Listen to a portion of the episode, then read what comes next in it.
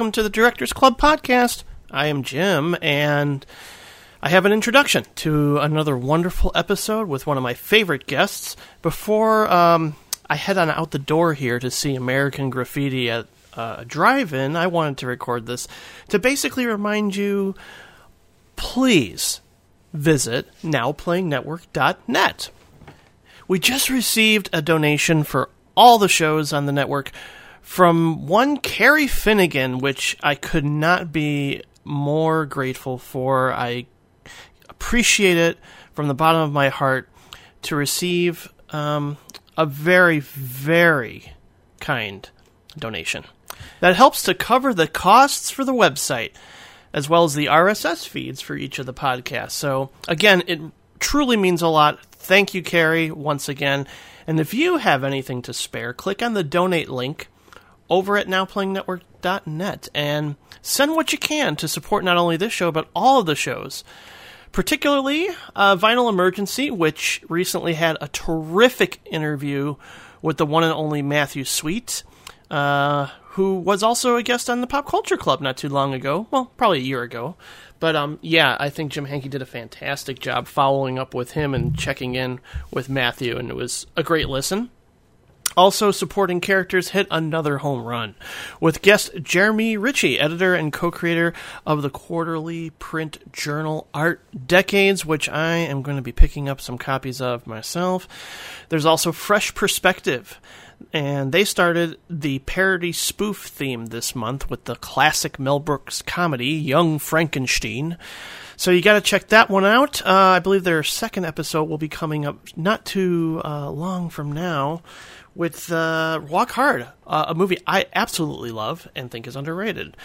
Uh, also, don't forget Movie Madness did an hour plus episode on the Nate Parker controversy, which was very, very interesting to hear about, featuring um, the same guest you're about to hear on this episode. And the one and only Tracks of the Damned, hosted by Patrick Rapole, is going strong. It's getting better and better with every episode. The most recent episode features guest Chris Olsen as they talk about one of my favorite films, Carnival of Souls. A really great listen indeed. Check that out. So, all of those shows could use your support either through a donation or you can simply write a review over on iTunes. Spread the word via social media and, of course, just through simple word of mouth. Tell your friends, tell your family, tell your pets. Tell your barber, uh, tell your garbage man, tell every single person that you can about the Now Playing Network, Directors Club, Vinyl Emergency, Supporting Characters, Fresh Perspective, Movie Madness, and Tracks of the Damned. Oh my goodness. You got such great content to look forward to every week. I know I do. Um, so, yeah, let people know about these shows. It means so much um, when you do such things because we put a lot of hard work into these uh, podcasts. You know, coming up with the content, booking a guest, recording the episode, editing the episode, putting it up for download. So. This is a labor of love, a true passion project from everyone involved here, and I could not be more honored to have all these shows a part of the Now Playing Network family. And as I state towards the end of this episode, I will be taking a couple weeks off. So the next episode won't be up. The next official Directors Club episode won't be uh, available until probably the third week of September. So about three weeks or so around there. And oddly enough, my next guest was going to be Chris Olsen. So that's going to be great. You're going to love that episode. I guarantee it. Um, so yeah, look forward to that towards uh, I guess like the third week of September or so. And until then, um, visit directorsclubpodcast.com and go back to the archives, re-listen to favorite episodes, check out ones you may have missed. There's a lot of great content, uh, 100 plus episodes to check out in this you know sort of vacation time, downtime I'll be having here for just a, a couple of weeks. So, thanks again everybody and now on to a great discussion on a director I now consider to be one of my top 10 favorites, a true pioneer. I'm, of course, talking about Nicholas Ray. All this hogwash about self expression, permissiveness, development patterns. God was wrong. You're tearing me apart! You, you say one thing, he says another, and everybody changes back again. You know you're gonna talk. I'm gonna make you talk. I always make you punks talk. Why do you do it? Why? Why? There's nothing like a good smoke and a cup of coffee. Every time I wake up, I feel just like a cat. Welcome to the Directors Club podcast. I am Jim Laskowski, and I am very excited to uh, not only introduce my guest, but talk about this th- this incredible filmmaker by the name of Nicholas Ray. But first and foremost, I want to introduce to you uh, a man who is essentially a a walking encyclopedia of film knowledge. and uh, he's been on the show uh, several times. Um, Stanley Donen, Michael Curtiz, uh, Vincent Minnelli, three other great directors that uh, I was very grateful that he came on the show for. Welcome back once again, Sergio Mims. Thank you so much. I must tell you how much I love doing this. I, I really do. I really do. I, I love talking about movies, of course. And I love talking about directors, and particularly directors who I really love. You know, it's not work for me. It's just two guys talking about movies. Exactly, and not only that, you know, because this is this has become my my education, my you know, uh, my class essentially, because I am going back and learning so much. Mostly by just watching the films. I mean, I do a little research here and there, but overall, I just absorb these older films that in some cases that I've never seen and it's the thrill of discovery that really gets me excited to talk because honestly I know it's a cliche but that that expression of they don't make them like they used to is really starting to hit home for me more and more when we go back and talk about the directors that we've talked about so far because I Yeah. think a name like Nicholas Ray in particular he's he's made some films that I would consider to be all time favorites, and they don't they don't come close to the stuff that gets made nowadays. Yeah, yeah, I agree. I agree. Well, you know, um, there was an article in uh, uh, RogerEbert.com earlier this week about this summer's movies. Oh yeah, And the basic point of the it was a really well written piece, and I'm sorry if the writer of the piece slips my ma- name uh, slips my mind right now, but you should go back, folks, and read it because she talks about the summer films and how- how basically it was just so revealed the contempt that studios have for film for the film audience today right. it's really it really is contempt. They don't care about you. They don't care about the movies. They just make any kind of crap they want to because they figure you're stupid enough to go out and see it. now, as the result, a lot of movies that came out this year tanked or didn't, didn't do nearly as well as they thought they were going to do, such as Tarzan Very true. um, Independence Day, Resurgence. Um, a, a Suicide Squad is struggling. They, they may talk about how much money it's doing worldwide, but it's struggling. You know, um, it's just other contempt for the audience.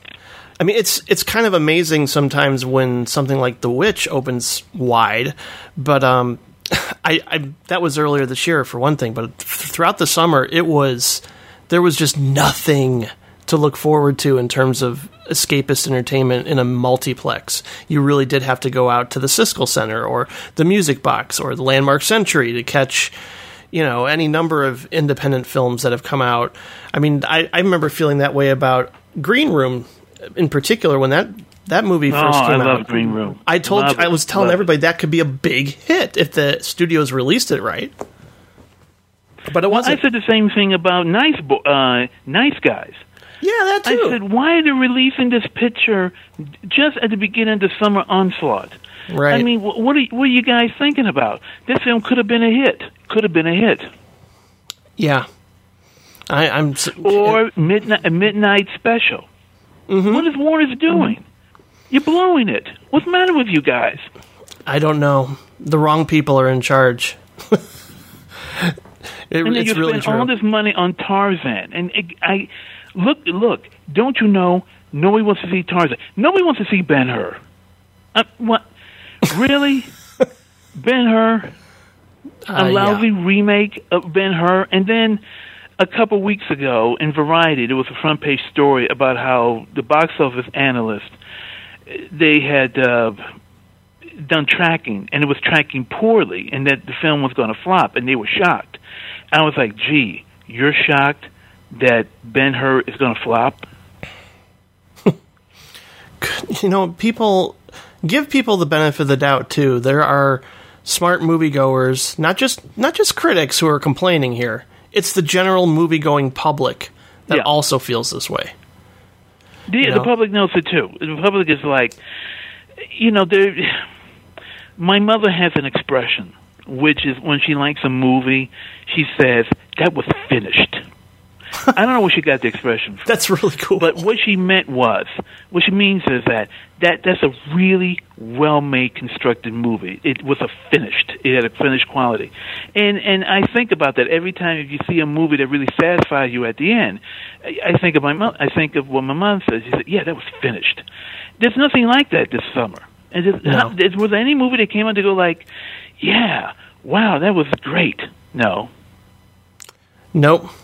It, it's been it's been pretty abysmal, and that's why more than ever now we need uh, the the big Oscar contenders. The the the, the, Yeah, the fall season roll, will roll around, and hopefully fall is my season now. Fall fall has been my season now for years. You know, Right. I just can't wait to co- what's um, what's coming out in the fall. I, I was just looking at a list, a, par- a very very small partial list that was coming out this fall, and I was like, that looks interesting. That looks interesting. That looks good. That looks good. Well, I didn't know about this one. That looks good. You Yeah. know, right. From starting from mid September to you know the end of the year, that's going to be what I look for now. you know, on the flip side, I like to, I like to try and look on the bright side of things, and even though most of the time when I would look at what's playing at the local multiplex, I would go, "Oh, I don't want to see that. I don't really care about that. That's gotten bad reviews. Forget it. Uh, another comic book movie. Forget it."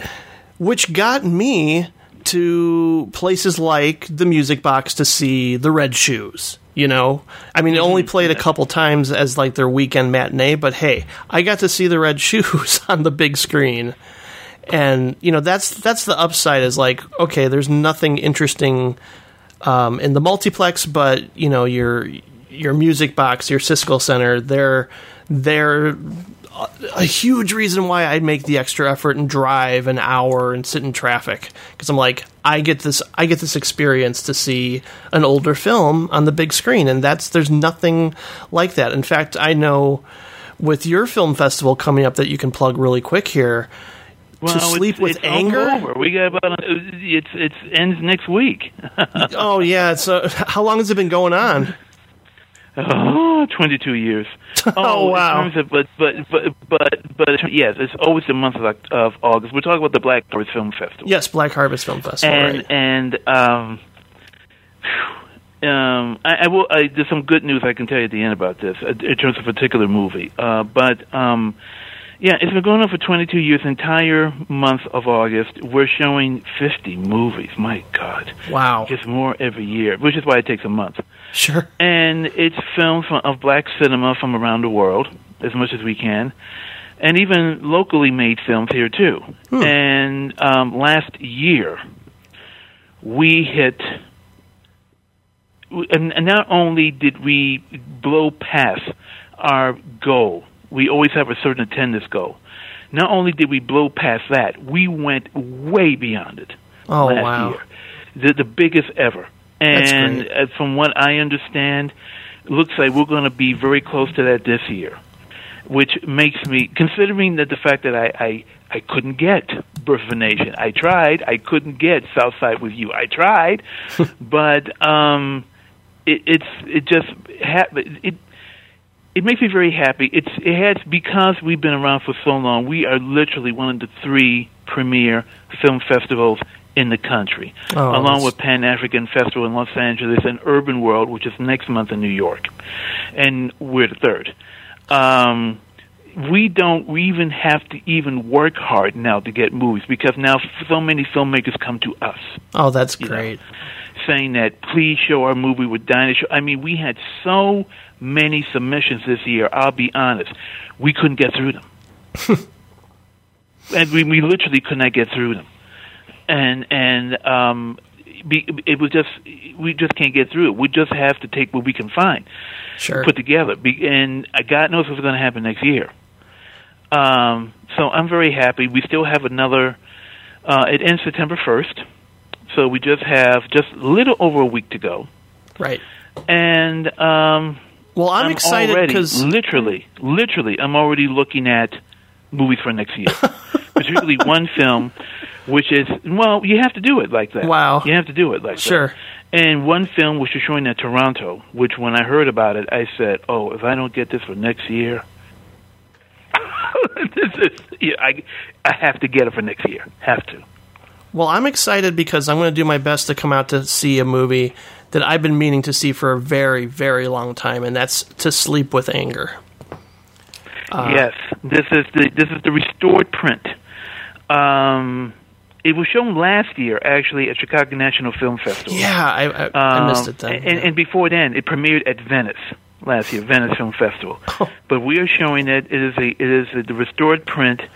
It is a magnificent movie. It is, Yeah. I think, one of Charles Burnett's greatest movies. Maybe his best, maybe, but Killer Sheep is still pretty awesome. And it's hard to explain because it's a drama with comedy. It definitely deals with the supernatural about this older couple in which um, they have a very quiet life, living in a nice middle class neighborhood in Los Angeles. And an old friend of theirs from the past shows up at the door, played by Danny Glover. And I remember being on the set of this movie. Uh, uh, Oh, I was wow. working working on films at the time, and I remember hanging around the set because I know Charles. I know Charles forever, and Charles Burnett, and I remember hanging around the set and watching him work this picture. And Char- Glover um, shows up, and he's. It's hard to. I don't want to give it away, but no, don't. let's just say he's sort of like an evil presence. Now, Hmm. it's not a horror film. Don't get that. Don't misinterpret what I say.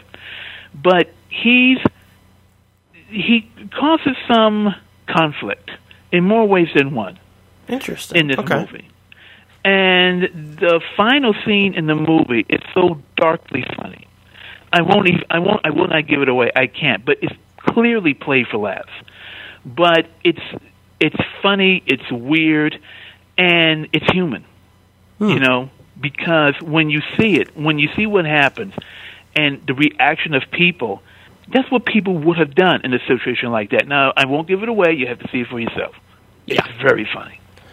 Yeah, I remember Nick singing the praises of this one back in the day on WGN, and I was like, I don't know why. It, it seemed like it was one of those movies that was really hard to track down and find. You have to see it for yourself, but it feels lived in. Mm. It is so lived in, and, so, and sometimes when I see the picture, I am reminded so much. He captures it so well of hanging around my father's relatives Oh wow, that's and how they interact and things they do. It's just I said, "Gee, I remember I was ten years old and like, blah blah blah blah blah." And it's it's he, he's he's a wonderful wonderful director. Well, speaking that's a good transition, sir. Speaking of wonderful directors, Okay. Nicholas Ray.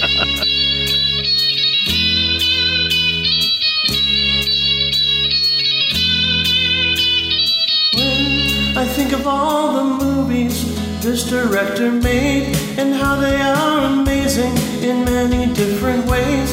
Like they live at night in a lonely place, bigger than life, wind across the Everglades, rebel without a cause, bitter victory.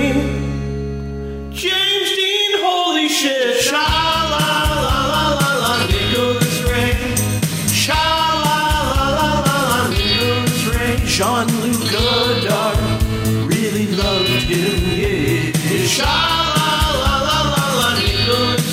Nicholas Ray, Nicholas Ray, Nicholas Ray.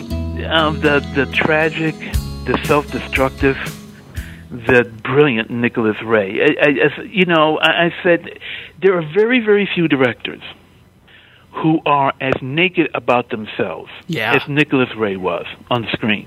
When you see his films, in many of his films, he is revealing himself, his inner turmoils, his marital problems, relationships, his sexuality, his bisexuality, which got him into trouble. He, he had a fascinating life, which I'll get into. A fascinating life. How did he, how did he get into movies? Well, let's name some of the movies first of all. Some of the great films: Bigger Than Life, Yes. In a Lonely Place, Yes. On Dangerous Ground, Yeah. Johnny Guitar, Mm-hmm. um, Party Girl. Which I haven't seen it yet, but I will. Uh, um, you know, you can just go on and on uh, Rebel Without a Cause, of course. Of course. Um, there are usually there are unfortunately some movies um, that are hard to see. Um, one film I have never seen because it's never been released. Gosh, how sadly, it's never been released in any kind of format except once, very briefly, in *The Savage Innocence*, which was his next to last movie Right. I couldn't track is, that one down. Um, Deals with Eskimos um, in northern Canada, Hmm. and it was shot on location in northern Canada and in Italy with Anthony Quinn, in which he plays an Eskimo, in which um, how he deals when modernity and when the real world encroaches on his life and culture.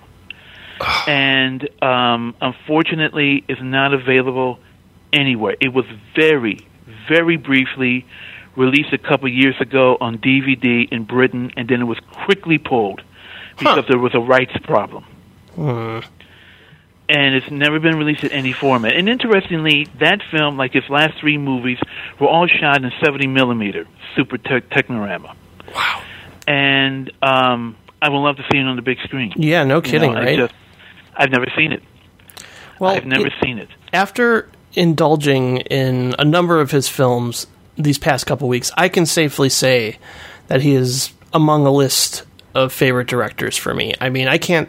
The ones I watched, they all got under my skin. They all like haunted me in, Yeah. in, in the best way possible. I mean, but they're also grounded and down to earth and very humanistic.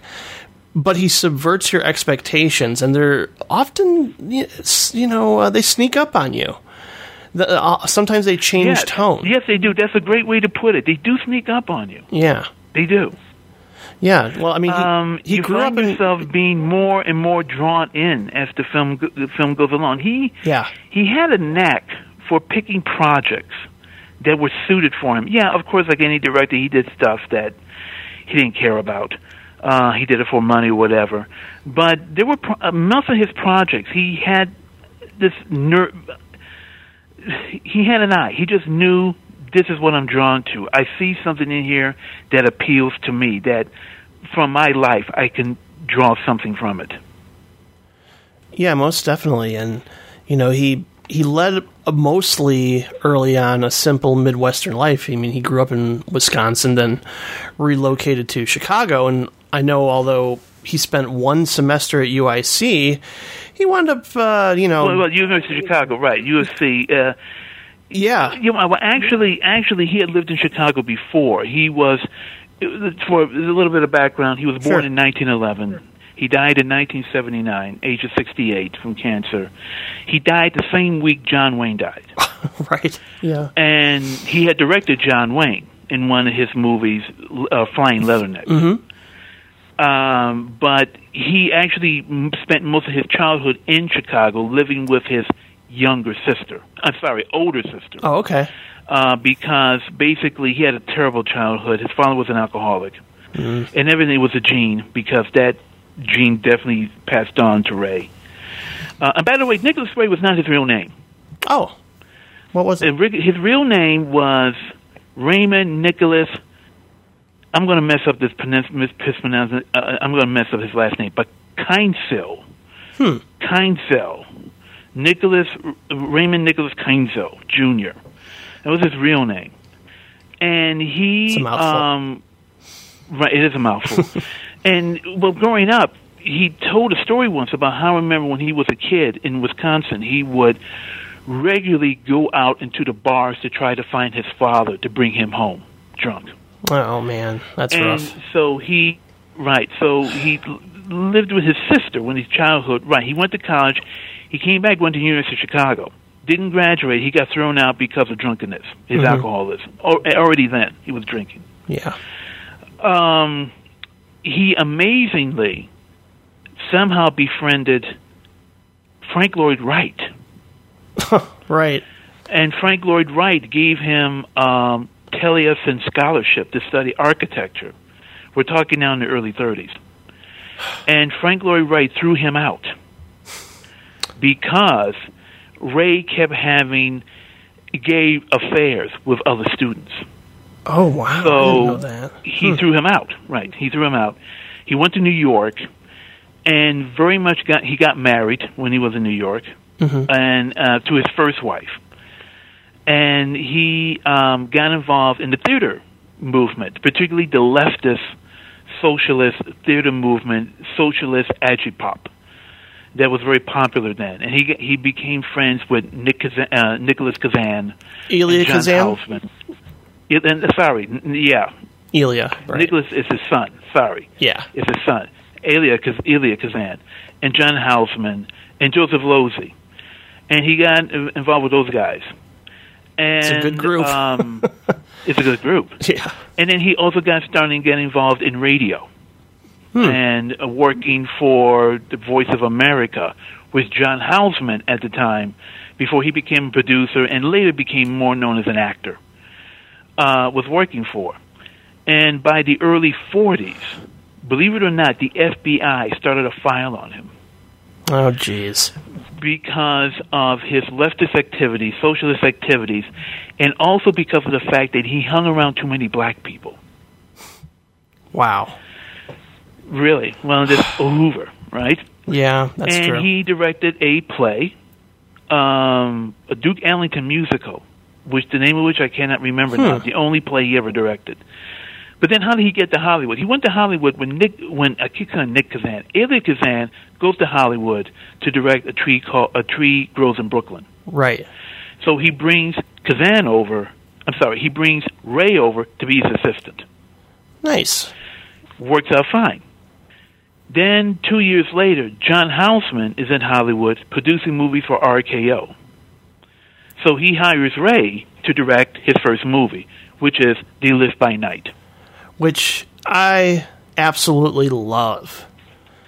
Um, by the way, the original title of the movie was Thieves Like Us. Uh, yeah, that was uh, the name of the book, I believe. Uh, right, and which Robert Altman later remade. Right. I, I, I definitely need to see that now. Um 'cause because this one kind of blew me away. I, uh, I mean, I, I realized Yeah, it was it's, like it's impressionistic. right. It's fatalistic. It's um, it it, it has a very haunting um, mood to it throughout the whole picture. He made the film in '46. The film was not released until 1949. Did that have to do with Howard Hughes? I'm guessing. It happened to do with Howard Hughes, Yeah. and Howard Hughes loved him. Howard Hughes loved Ray. Um, he liked Ray a lot, and it was Howard Hughes that kept Ray from being blacklisted. Oh wow. Well, that's good. Jeez. Yeah, because he really hanging around Kazan and all those guys. He he was, and because of his political beliefs, he Yeah. was definitely going to be blacklisted. But you know, Hughes at the time was rich enough and powerful enough, and he had enough senators in his pocket to say, you know, these people you don't touch. You know, and one of them was Nick Ray.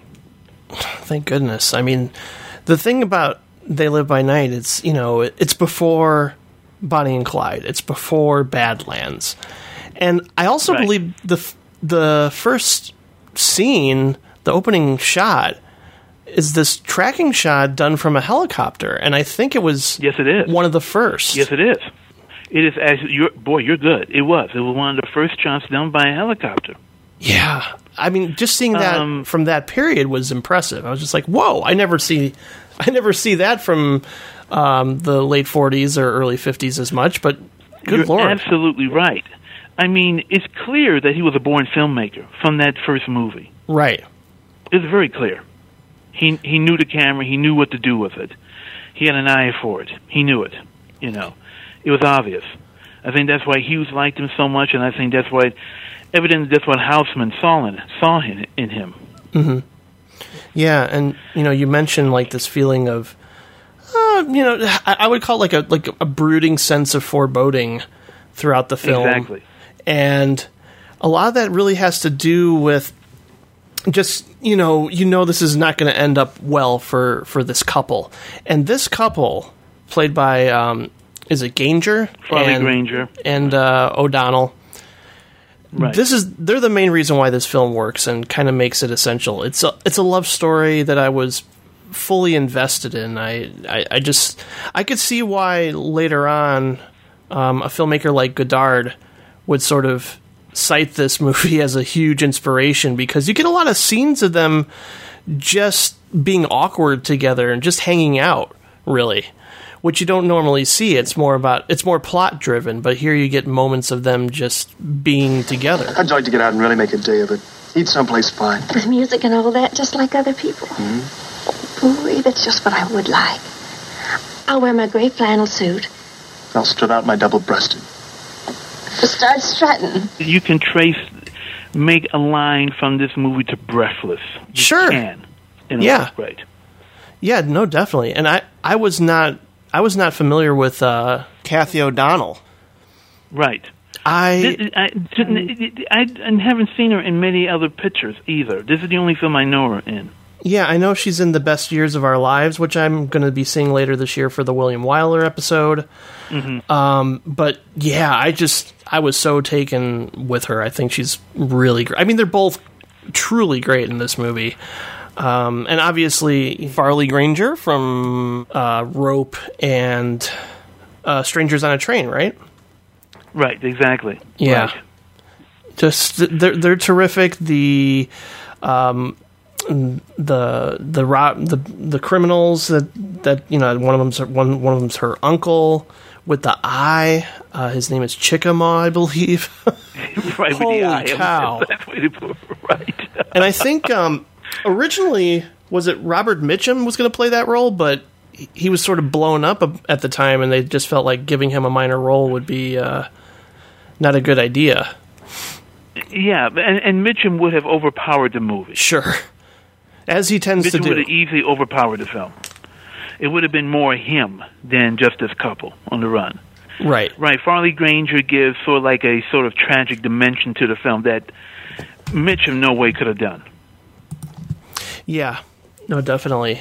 And I feel like Ray just has this this theme going on where it's outsiders or literally rebels just trying to affirm themselves or at least manage a relationship with someone or something, but they have difficulty maintaining that relationship but just because of well, who they are. Truffaut, Truffaut once said that Ray was the poet of nightfall. I Wow. I like to say that I like to say that that Ray was the poet of the tortured soul. Yeah. Is yeah, I think that this, the the running theme, a thread throughout his best movies is that of the tortured soul. A person, sometimes a woman, but usually a man, uh, a person who has this inner turmoil within him that sometimes he expresses through violence. Right. Um, sometimes he expresses through some physical difficulty, abnormality, such as in Party Girl or in uh, Bigger Than Life. But they have this rage in them, this inner turmoil that's in them, and you see that constantly in film after film after film in his best movies. Yeah, no, that's definitely true. And here, I think, man, Granger just wants to be in this relationship and make this love between them, you know, foster and work and grow and evolve. But it's it's just defeated completely. I mean, it, it it's built on a shaky foundation to begin with and he can't really help who he is and you know I they I think the the moment of true tragedy towards the end is when he just sort of realize realizes that this is fatalistic. And I mean I know he's told by um, the the wedding minister because he goes over there and, and pays him money and asks him to get him help get them to Mexico and he says uh, it's not going to work. You, you shouldn't even bother because this is doomed. And I think, like many Right. of Ray's films, he has a lot of sympathy for those living outside of society, outlaws that are Oh, yes. doomed to tragedy. I think Ray saw that in himself. He was an outsider. He was an outsider in Hollywood, even Sure. when he was at the top of his. This is amazing when you think of it. In by 55, 56, he was one of maybe you can argue one of the biggest directors in Hollywood. Hmm. By three years later, his Hollywood career was over. Wow. Just three years later, four years later, by 63, his directing career was finished, completely finished. You know, he lived he lived another 14, 14 15 years, but w- what was in that span of eight years, from the high of of of Rebel Without a Cause, by eight years later, less than eight years later, his career was over. What happened? I can tell you what happened. I will Drinking? eventually later. I will tell you what happened. But what happened? Part of it was a he was simply an outsider. He never really fit in. He never fit into the Hollywood game. You know, Sure. it seems like his happiest years were his early years at RKO, because he had people who backed him, like John Houseman and Howard Hughes. But when he went on his own, he he was a wanderer. He never really fit in anywhere. And then, of course, it was his self-destructive activities. His drinking really wrecked him, and his increasing drug use as well. Yeah. And um, he became too unstable for Hollywood, just too unstable. And he was an outsider. You know, he was a tragic outsider all his life. Yeah, I know he collapsed on the set of 55 Days at uh, Peking. Yeah, there's a story behind that I'll get into. Right. Yeah. I know the reason why he collapsed, which is I'll tell you that later when I get Okay. Well, yeah, I mean, Um, I I certainly. Oh, but also, by the way, 55 is the only film he does a cameo in. oh, really? Oh, He does a cameo in the picture. doesn't he also do a cameo in a Wim Wenders movie? If I'm not mistaken. Oh, well, that's his last movie. That was technically his last film, Lightning Over Water, Right. which was basically a film of him dying. I've never seen it. It's very hard to see. It was basically a film really chronicling his last days. I also think, if I'm not mistaken, because I might have read this, but I also watched The American Friend when we did Wim Wenders for the podcast. I'm pretty sure Yes. Nicholas Ray has a small part in American Friend. Yes, he does. Yeah. Yeah, he does too. Uh, Wenders became very close to him during his final days, during his final years, I should say. And by the way, Ray also actually briefly lived in Chicago again back during the late 60s. Oh, really? Yeah, between 68 69. He lived here in Chicago again. But once again, that was during his wandering years after his career was over and he was just wandering.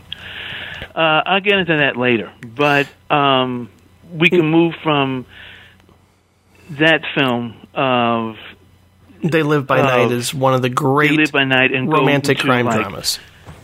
Right. It's great. Um, on, on Dangerous Ground, or because they both came out the same year, I believe. On Dangerous Ground, and of course, um, In a Lonely Place. Which just got a wonderful Criterion release, if I'm not mistaken.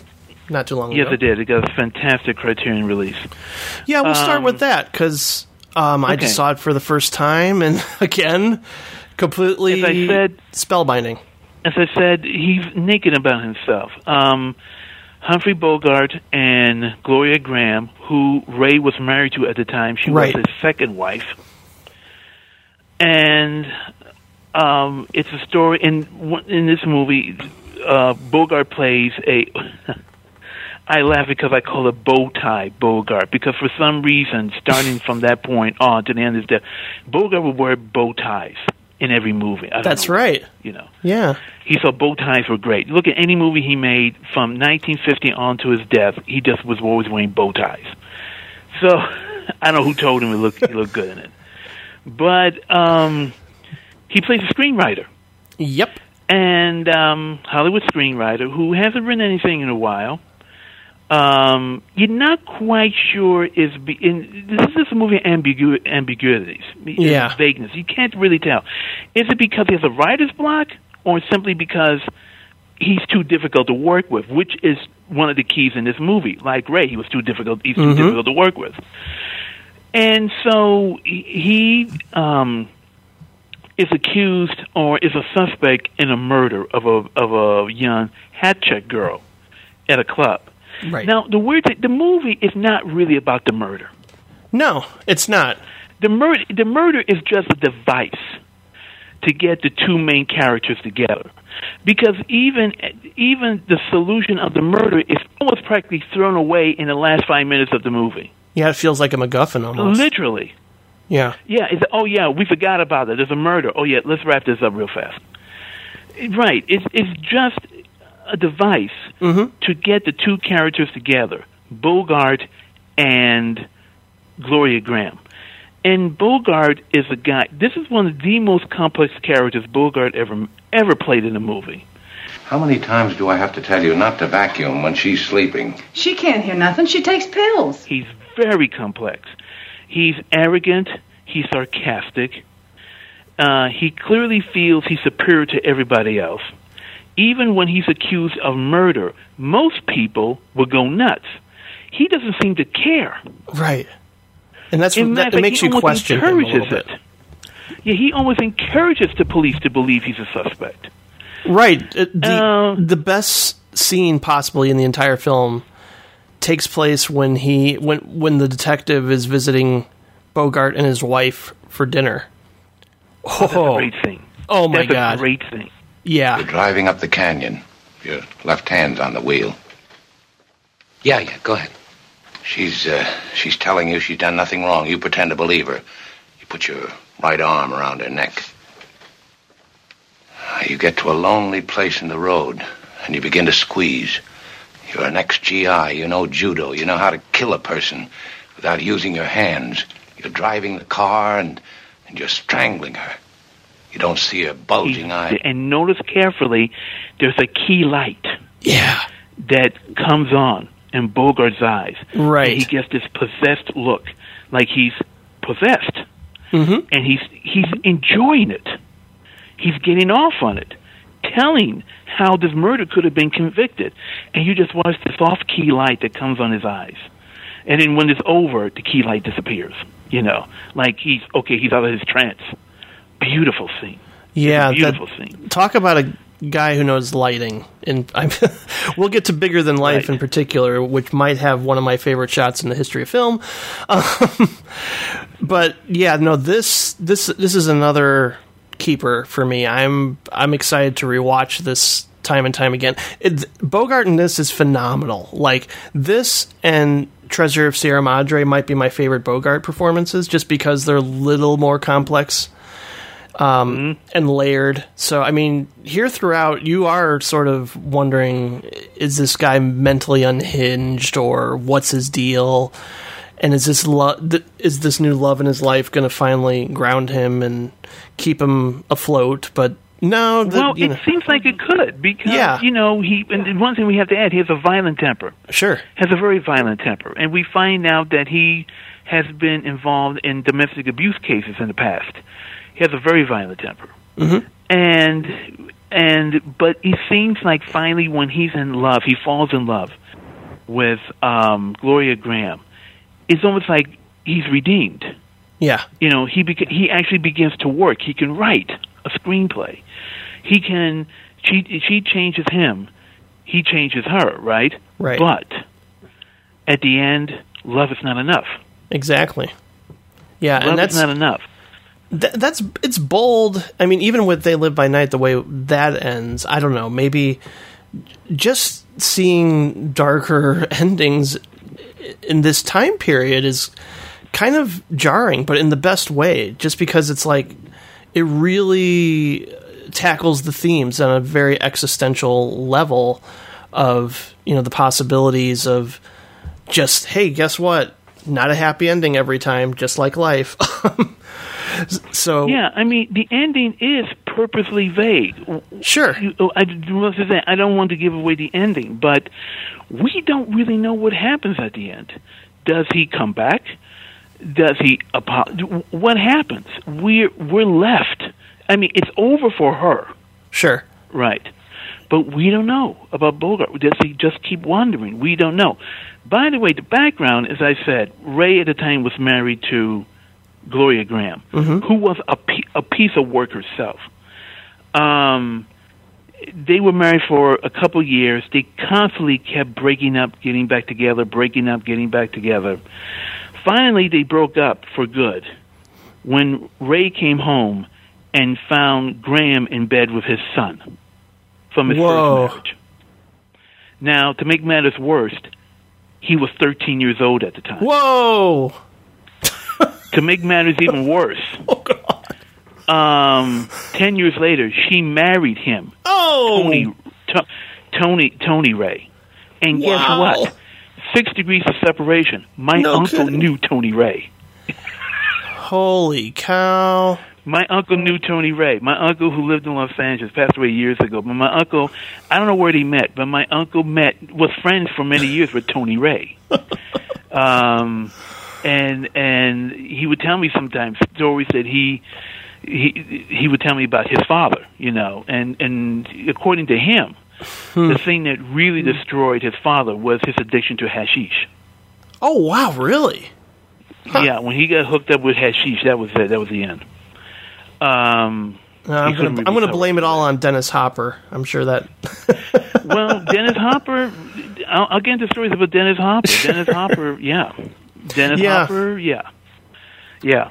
But you know what's interesting for me about In a Lonely Place too, um, a book I had to read for oddly enough, no surprise, an existentialism class in college was um, Albert Camus' The Stranger, and the the themes are a little similar to some degree because in that it showcases how judgmental society or those in power can be not on the basis of what a person actually does, but simply by how he behaves. And you know, the the detectives here really do think he's you know a criminal because of just his behavior. It's very odd. It's very- Exactly, yeah.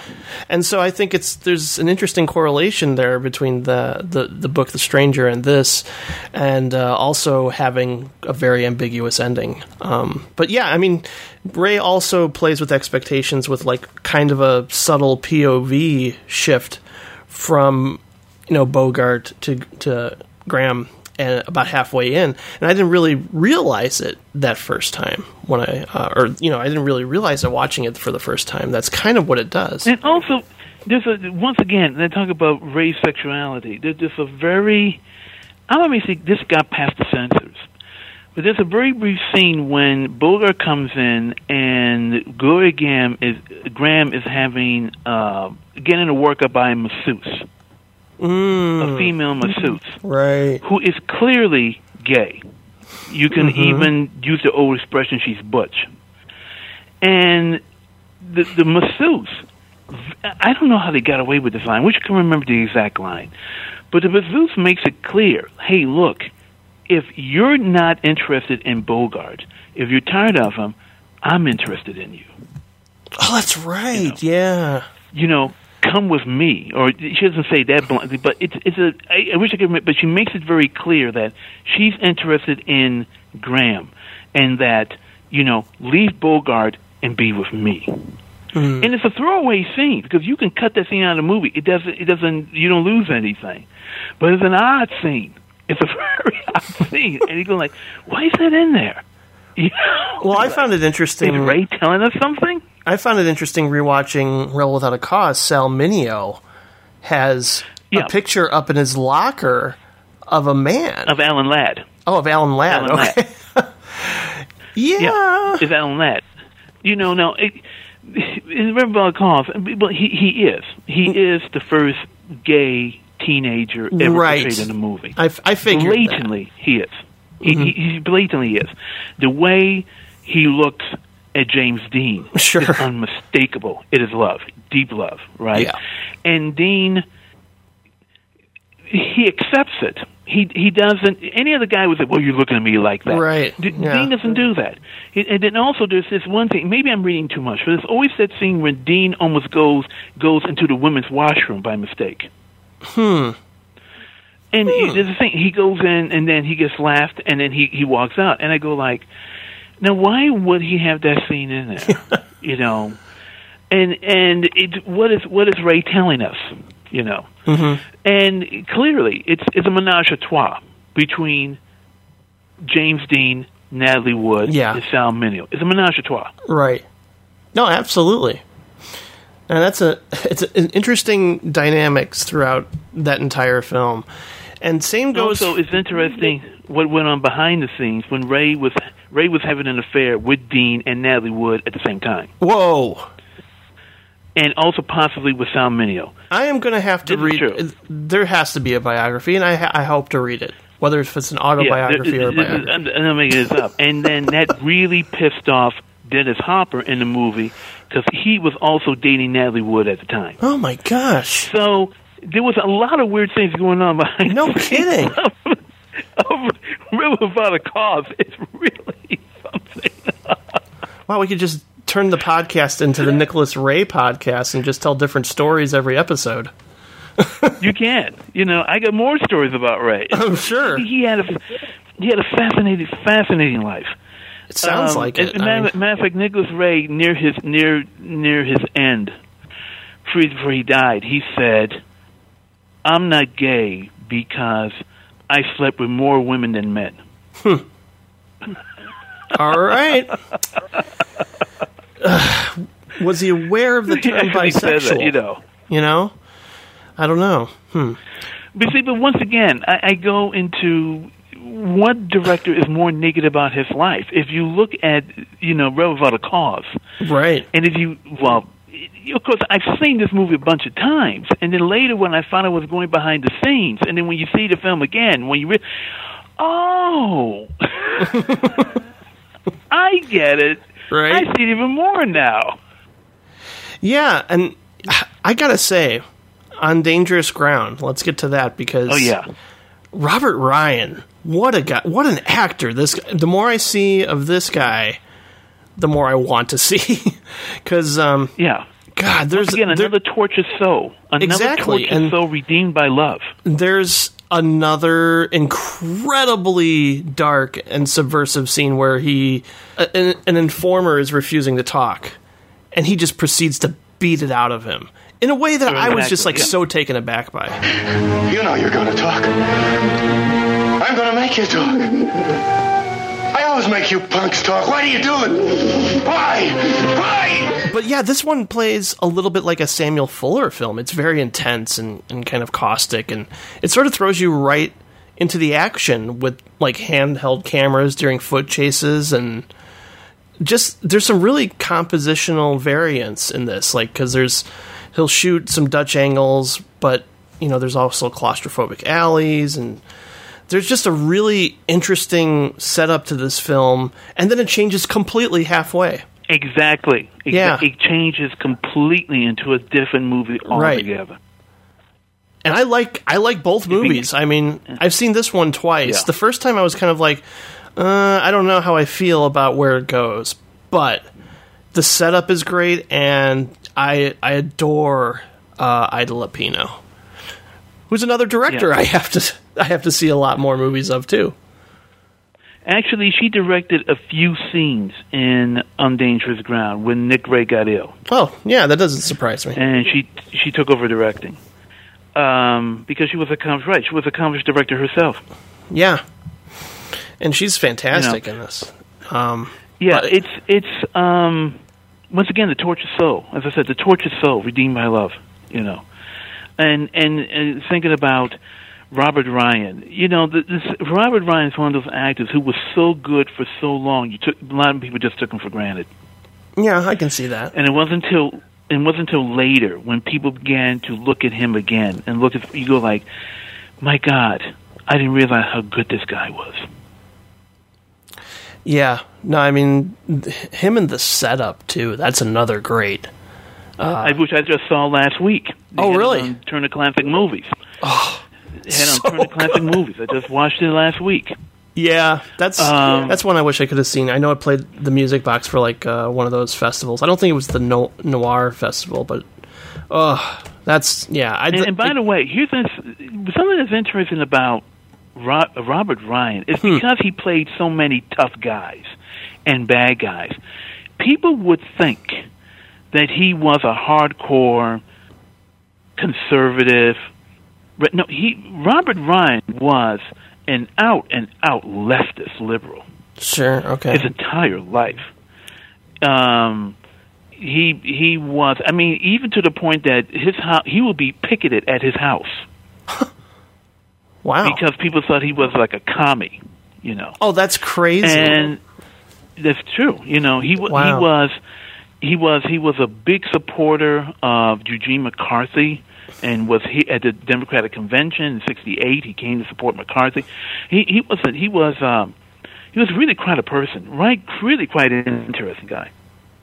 Yeah. Well, it's it's interesting when like the general public seem to believe base I mean because he's such a good actor, they'll believe he's you know adopted that persona in real life. It's almost it almost reminds me of uh, Aaron Eckhart in uh, in the Company of Men. Like Uh, yeah, p- people were c- coming up to him on the streets and yelling at him just because he was so believable as that character in that movie. Well, it it just reminds me the stupidest thing when during the Democratic convention, uh, Bradley Cooper was there. Oh and wow. conservatives got mad because, but you're the American sniper guy. What you doing there? oh, come on, Jesus Christ! Oh, people.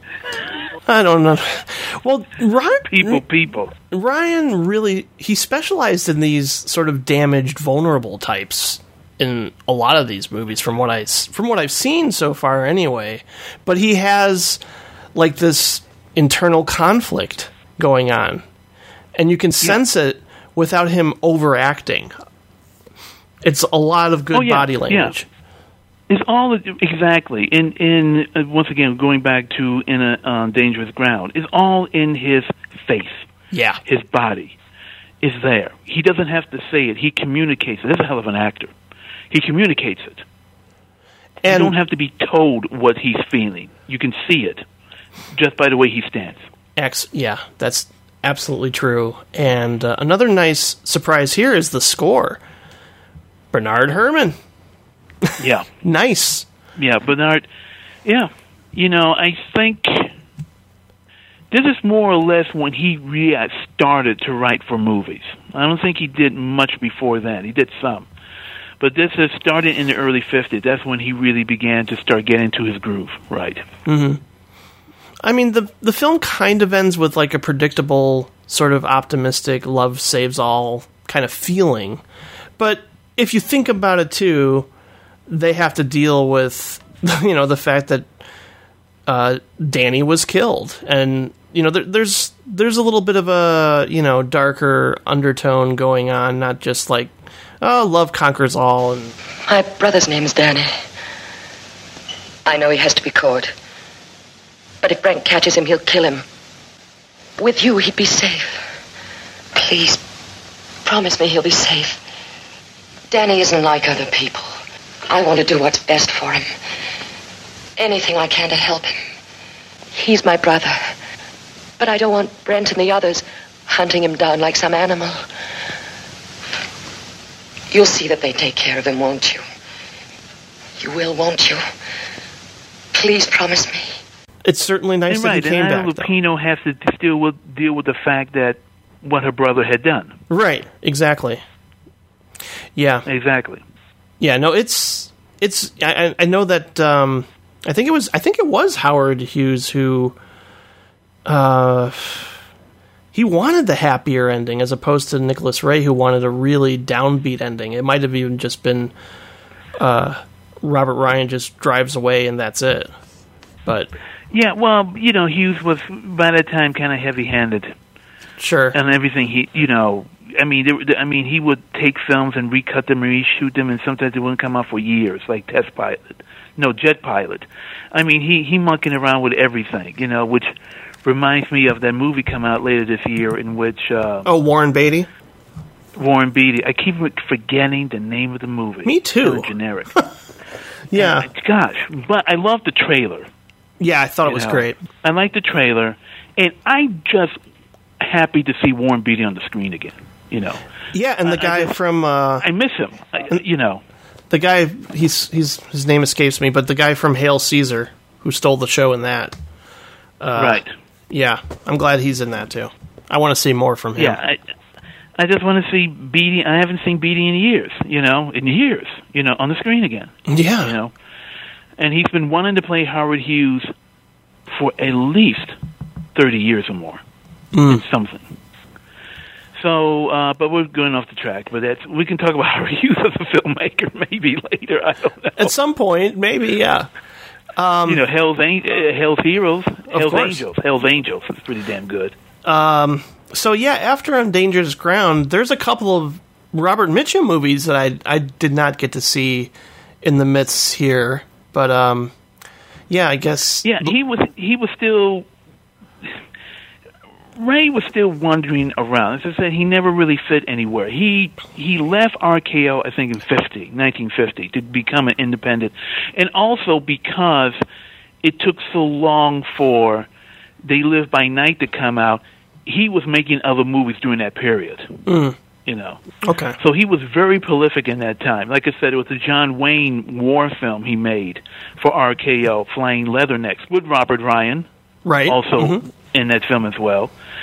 And then um, 55 is when he came and they made he made the seminal film, which is Rebel Without a Cause for Warner's. Oh yeah, but before that, a year before that, we do have one that uh, I just saw for the first time that is also getting a nice Blu-ray. Of course, I'm stupid. What am I thinking about? That's okay. course, Johnny Guitar.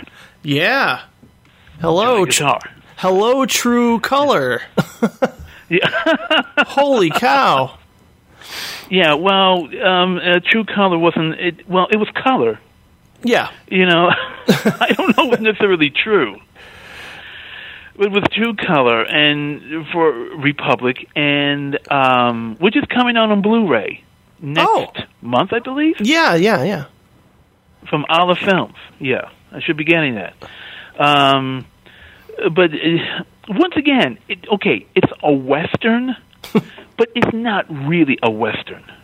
You know. I love the first 30 minutes. The setup of this is fantastic. Where you get to meet You don't like the rest?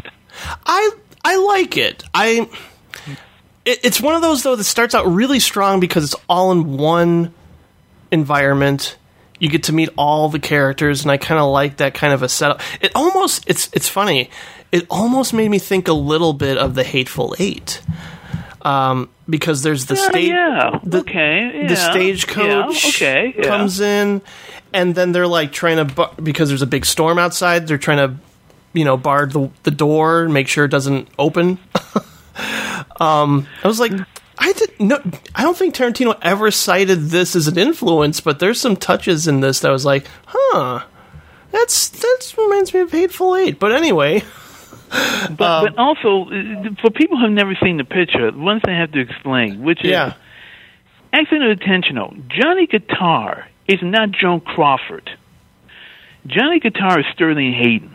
oh, oh Right. God, he's That's his name. Okay.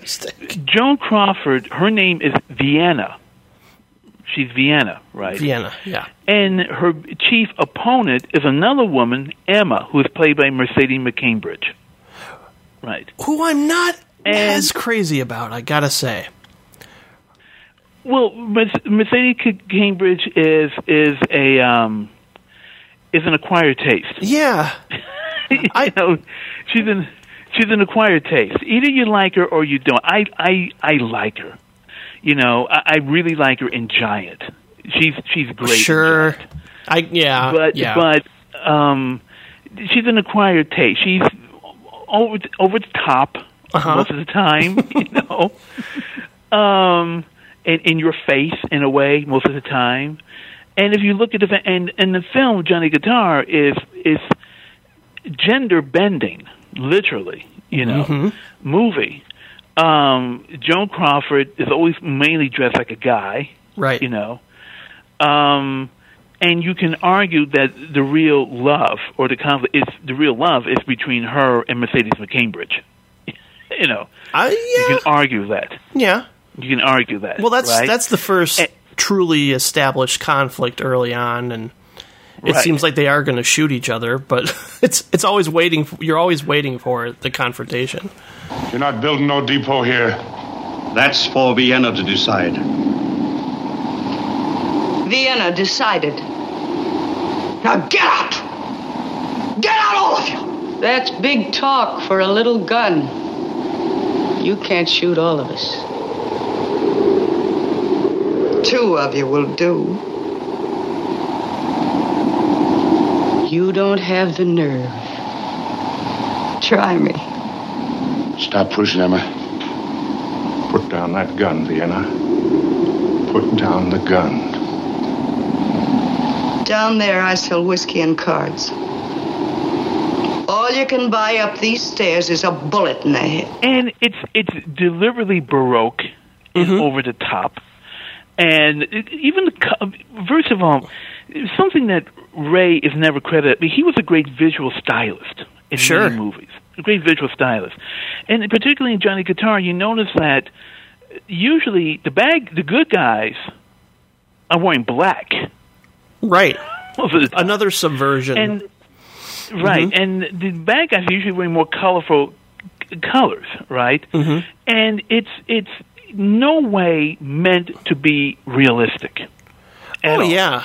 Even even just the, the like I said the the Trucolor process is like the colors are so bright. There's almost like a 3D quality to it. Like Joan Crawford's lips are ready to jump right off the screen. They're, they're so red.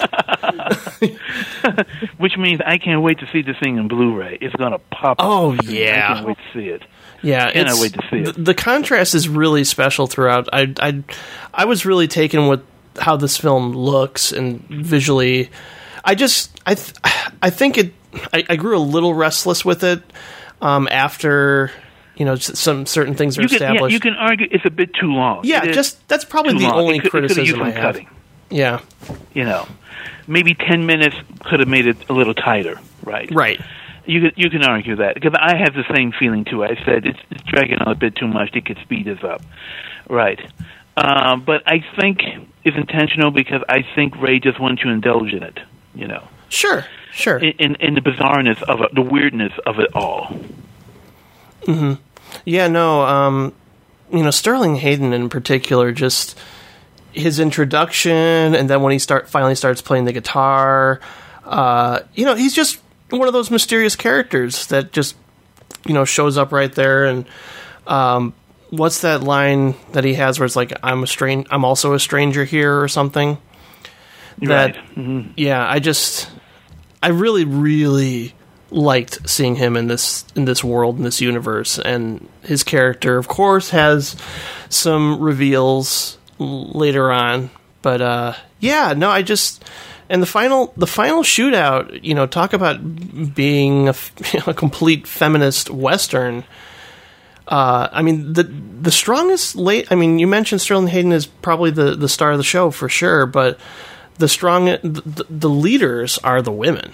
They're taking Yeah, control I mean, of the group. The, the, the, the title is misleading. The Yeah. title is very misleading. Right? Yeah. because he he is not really the lead. Of course, it's Joan Crawford. hmm um, and Mercedes McCambridge. They are really the focus of this picture. As I said, it's called Johnny Guitar because even even the first time I saw the film, I always I assumed that Joan Crawford was Johnny Guitar. That's what Right. no. You know, Because even on the you know, poster, Vienna. she's prominent on the poster. Right, it says Johnny Guitar. So you go see the movie and you go like, "What? This guy's Johnny Guitar? Then who are you?" You know. Yeah. But but you know it, it just adds to the weirdness of the film. As I said, for folks who haven't seen it, it's it's a totally baroque, unreal picture. It's almost a pastiche Yeah. of a western. It's not so much a real western. It, it's no way realistic. You know, it is it is a pastiche. It is a fantasy. It is. I don't want to say it's a spoof. Uh, No, but it kind of kind of a little winks its eye at the audience. You know, Yeah, I- as if it's saying, "You're not really buying all this, are you?" Yeah, it's it's kind of like a stylized fever dream in a way. Just it, it's yeah, it's just weird, but not in a way that it's like I don't know. It's it's certainly not like a Zucker Brothers take on a western. It's not Blazing no, no, no, Saddles. No, no, it's, it's, no it's, it's all played straight. It's not. Yeah. It's not a comedy. It's played straight. It's not. No, But he plays with the Don't- conventions. Anybody listening, don't don't don't misinterpret it. It's not a comedy. he plays around with the conventions and subverts your expectations throughout, though. I Yes. would say. Um, 'cause- definitely subvert your expectations. Whatever you're expecting, it ain't gonna happen. Yeah, yeah, including the the, the uh, tension-inducing scene of Joan Crawford possibly getting hung. oh Yeah. boy, Yeah, that's right. yeah. No, it's it's very good. It's it's something I need to watch again now that I know what I'm in for. Um, I have a feeling it's going to Yeah, play but even it- stronger on a rewatch. It it was it was a big hit when it came out. It was a big hit, and I'm curious to think what audiences thought of it at the time. Did they take it seriously, or did they think it was a hoot? Yeah, that's a good call. Be interested to look back on that one and see what the general reaction was. Because uh, my reaction was like, "Hmm, that was different." um, but yeah, no, like I said, sometimes you know when you watch a movie a second time, knowing okay, this is going to play with my expectations pretty much throughout. I can sort of settle in now. I don't have to necessarily like be hyper aware of like, whoa, this is happening. That's weird. Um, the And second time I watch it, I'll be weird expecting names, it. like Johnny Guitar, Vienna, and there's another character who's called the Dancing Kid. yeah, Um, these odd names and titles. I, it's. You know, I wonder when they were shooting this picture, were they laughing to themselves, or you know, what? You know, did they seriously? What went on? yeah. I'm I'm very curious because he he seems to go right up to the line of absurdity at times with this, um, especially especially with uh, McCambridge. I mean, maybe she is like this in most of her performances, but it's yeah, she hysterically like rasps and is very in your face with how she delivers her dialogue. yeah, Um, Rebecca Cambridge didn't do a whole lot of movies, but they were choice, the ones she did, and and for people who have never seen Mercedes Cambridge, I can tell you've heard her. Yeah. because she dubbed the voice of Linda Blair in The Exorcist. Oh, really? Possessed. Yeah, that's Mercedes McCambridge, and actually, she successfully sued Warner's because she never got originally got credit, and they underpaid her or something. She was supposed to get more money, and she sued and she won. But that's her. That's her. vo- That's her dubbing when Linda Blair is possessed. You know, hello. That's Mercedes McCambridge. Holy cow.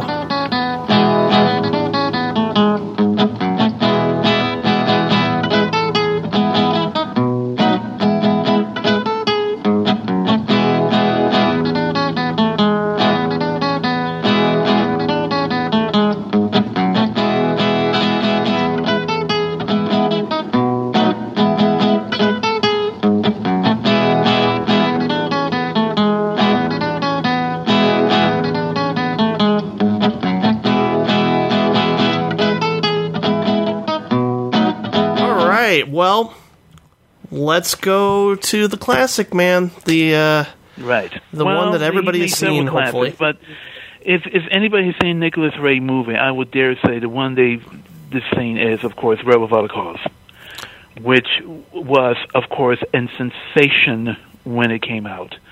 Uh, a film that really one of the first movies that really dealt with teenage angst and anxiety. And I am a huge, huge James Dean fan. I think he was one of the most phenomenal talents I've ever seen in a movie in films. Um, you can argue that he's too he, that he was mannered. Um, he kind of overdid it, but I can't think of another actor who could express terror and rage Mhm. and angst as well as he did. And there's so many great scenes in in Rebel Without a Cause. And two, I remember is when, of course, he's in the police station Oh God, I and the cop that. says, "Just let it out," and he just starts wailing on this desk or you know there. Yeah. And I you you can I understand where it's coming from that you know I can't articulate it. I just have this rage in me. And then the other scene, which is a great scene, is when you know he he just wants his father to be a man. Show me what it's like to be a man. You know, show me something. That's that rubs me And the wrong way a little bit, just because he tells his father to hit his mother once just to show her who's boss. I think that you can't just go around proving things and, and pretending like you're tough. Yeah, that's I, you and you can't, even though you gotta, right. you look a certain way, you can't. That's right. You're absolutely. look at the- you You're feel- absolutely right. You're not listening to me. You're involved in this just like I am. Now I'm going to the police and I want to tell them no. I'm involved in this Well, tonight. wait and a I don't want. Did anyone see you there? Oh. Did, did anyone see your license What plate? about I don't other? know. I don't know. What about the know. other boys? Do you think they'll go to the police? It doesn't matter. It doesn't matter. It doesn't matter. Why should doesn't you be the only one involved? Well, far be it from me to tell you what to Oh, do. are but you there's- going to? You know, I think that Nicholas Ray really demonstrates a gift for blocking and composition to really showcase the shifting power dynamics and tensions within the family. when he sees his father in an apron, you know, Uh, and he can't, you know, once again, he cannot articulate it. You know, how could you let yourself be emasculated like Right. this? You know, and you know, it's extraordinary performance, Bob. Extraordinary performance, and it's a chamber mo- It's a chamber drama. Not really much happens. It mainly takes place within a day or two, two days over, over two days, and it's really about a relationship of three people who are trying to find themselves. James Dean, of course, um, Sal Mineo, and um, Natalie Wood.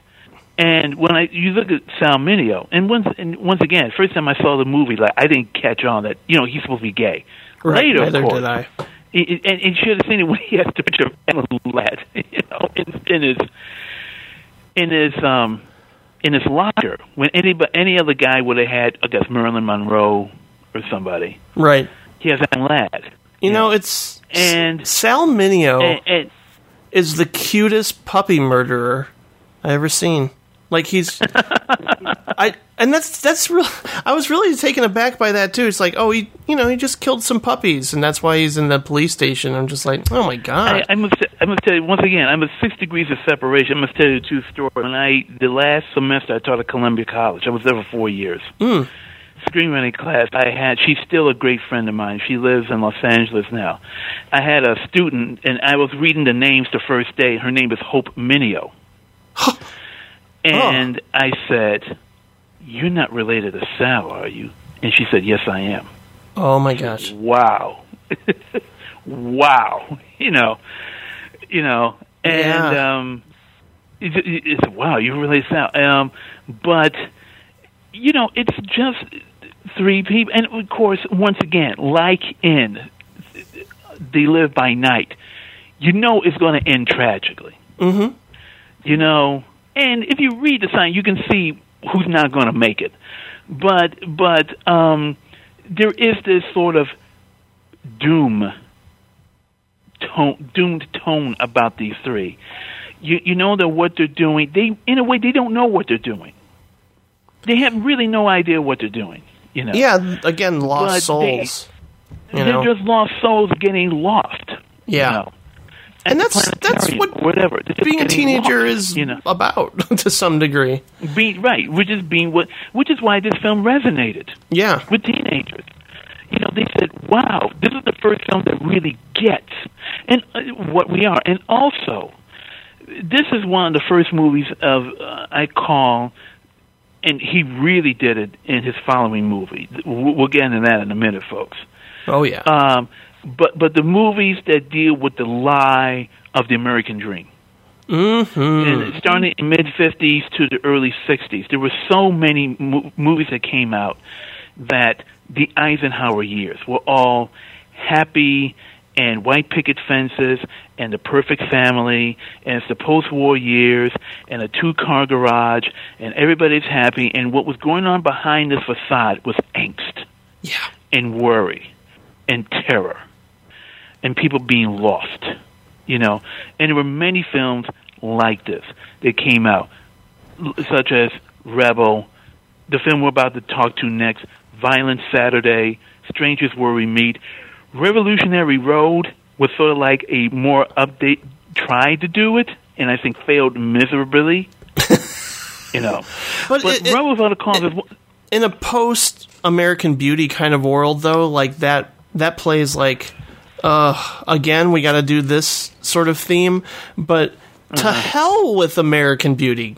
You know, you have this era that really tackled this theme head on and f- first and foremost. You know, um, I just I'm I'm pretty impressed with just like the sh- the social commentary that Ray was able to tackle early uh, uh, in the 50s because the 50s it, it really changed the way people thought about movies. I, I it's a transitional period.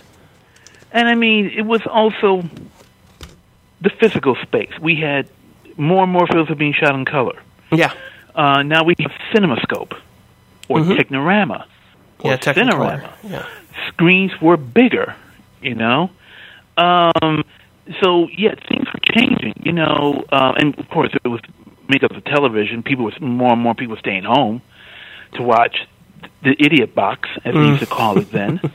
and so, how, how we compete with this? Let's that because Step up Rebel the Without a game. Cause is shot in CinemaScope, and and actually from that point on, most of Ray's films were in scope. He liked it, you know. Right. He he, he liked what he could do with it, how he could frame it. Uh, you play with the framing and the composition. So, more and more films. I, I'm trying to think. Was a film he didn't shoot in scope after uh, Rebel? Maybe, yeah, one. I think it was um, uh, Wind Across the Everglades. That's not in scope. Hmm. Oh, no, uh, maybe it is. I think it is. I think maybe it's in RKO scope or something like that. But yeah, he loved scope. When he saw the possibilities of what he could do with scope, he stayed with it.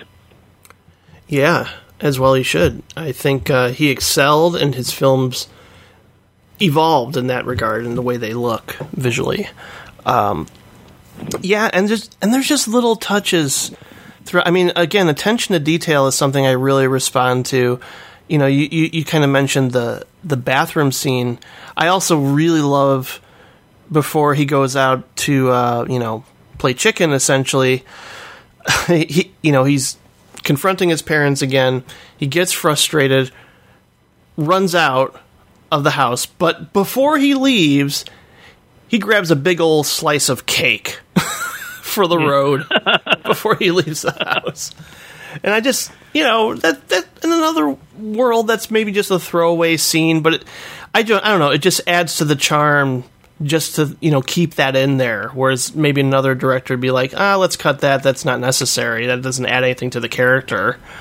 But um yeah, no, I mean geez, James Dean in this is just Yeah, I mean, because once again, that's why I read something once that Dean and Ray w- later got into a spiritual marriage, and I read it in Hmm. quotation marks, and I, I don't really know what that means. I don't, I don't know where, exactly where they got it, but they had a kindred spirits, marriage. I guess.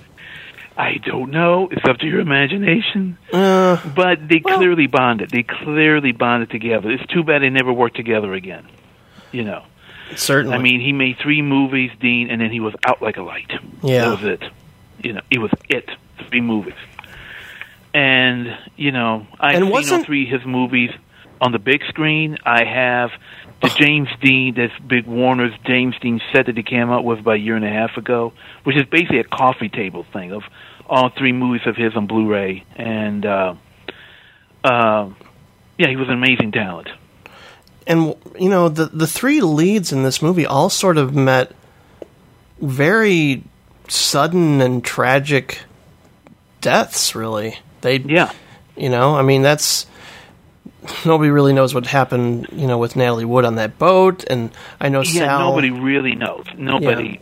It's still a mystery. And then uh, Sal Mineo, had, who had a hard life, was killed in a um, in a robbery. yeah i know i well that I, went bad. yeah i think um yeah i think he was trying to prevent the robbery or do something he was pl- he was playing Yeah, the role of good it- samaritan yeah, it's still a bit confusing exactly what happened. I I know that unfortunately the police for a long time dismissed it as literally as a as a gay killing. This, oh, he got involved with some guy. He he knifed him, right? But no, it was a robbery.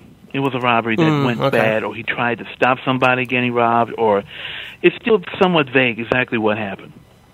Yeah, but even even watching Rebel Without a Cause as a 30 38 year old man, uh, it still provokes a great emotional response for kind of its mad as hell outlook at being a teenager.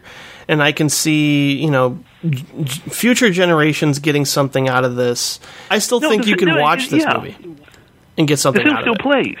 Yeah, it's still relevant. It's still relevant today. What the themes and issues that that film deals with, not only was in the fifties and the sixties and the seventies and the eighties, is today. Yeah, It's still relevant today. absolutely. The clothes may be different, the cars may be different, the hairstyles are different, but the issues are still exactly the same. You know what's very prescient and kind of ahead of its time in, in terms of theme? It's bigger than life. Uh, Ah, well, wow.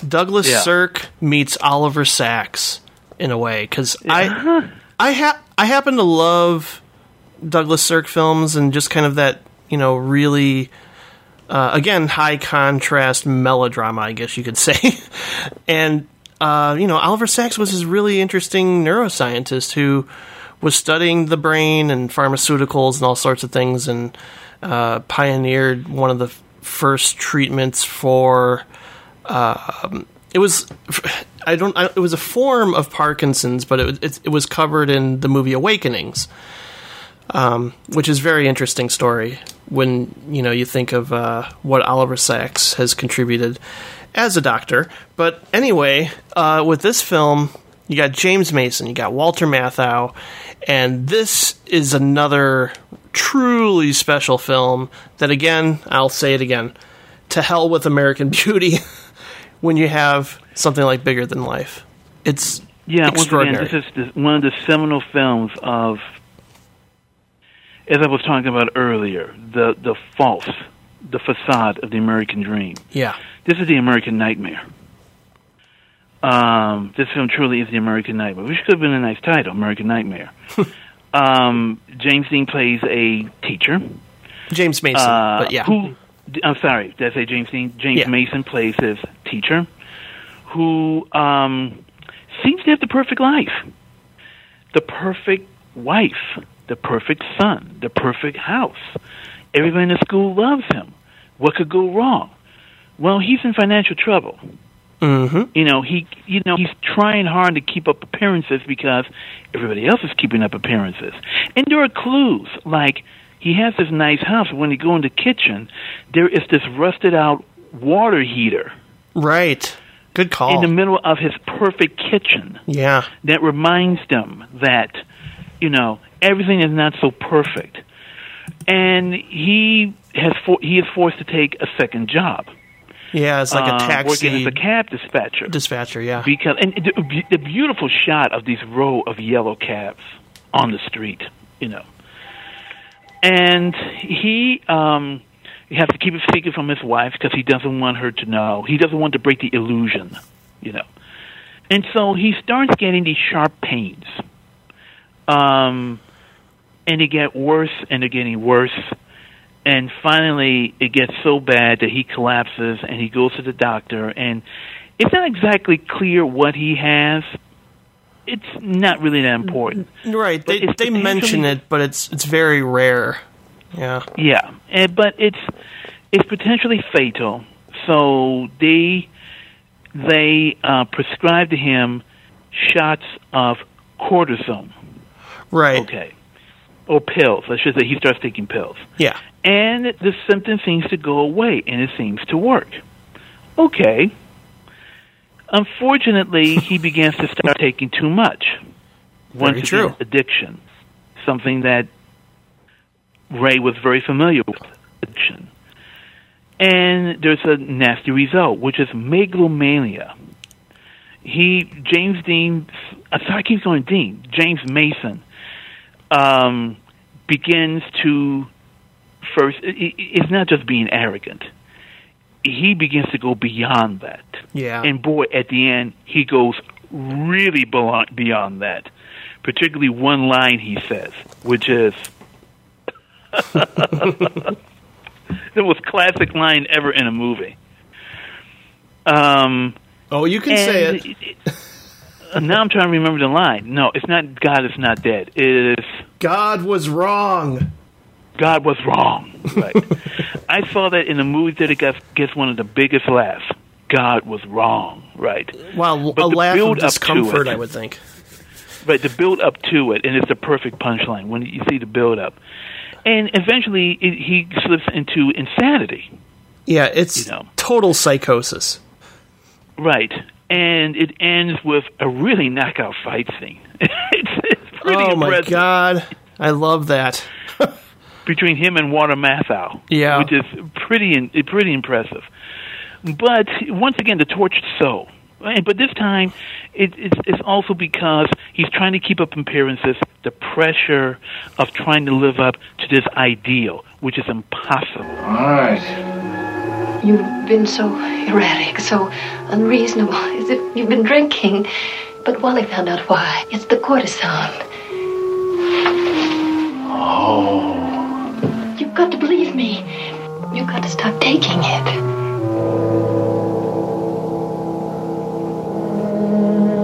Oh my God. Yes.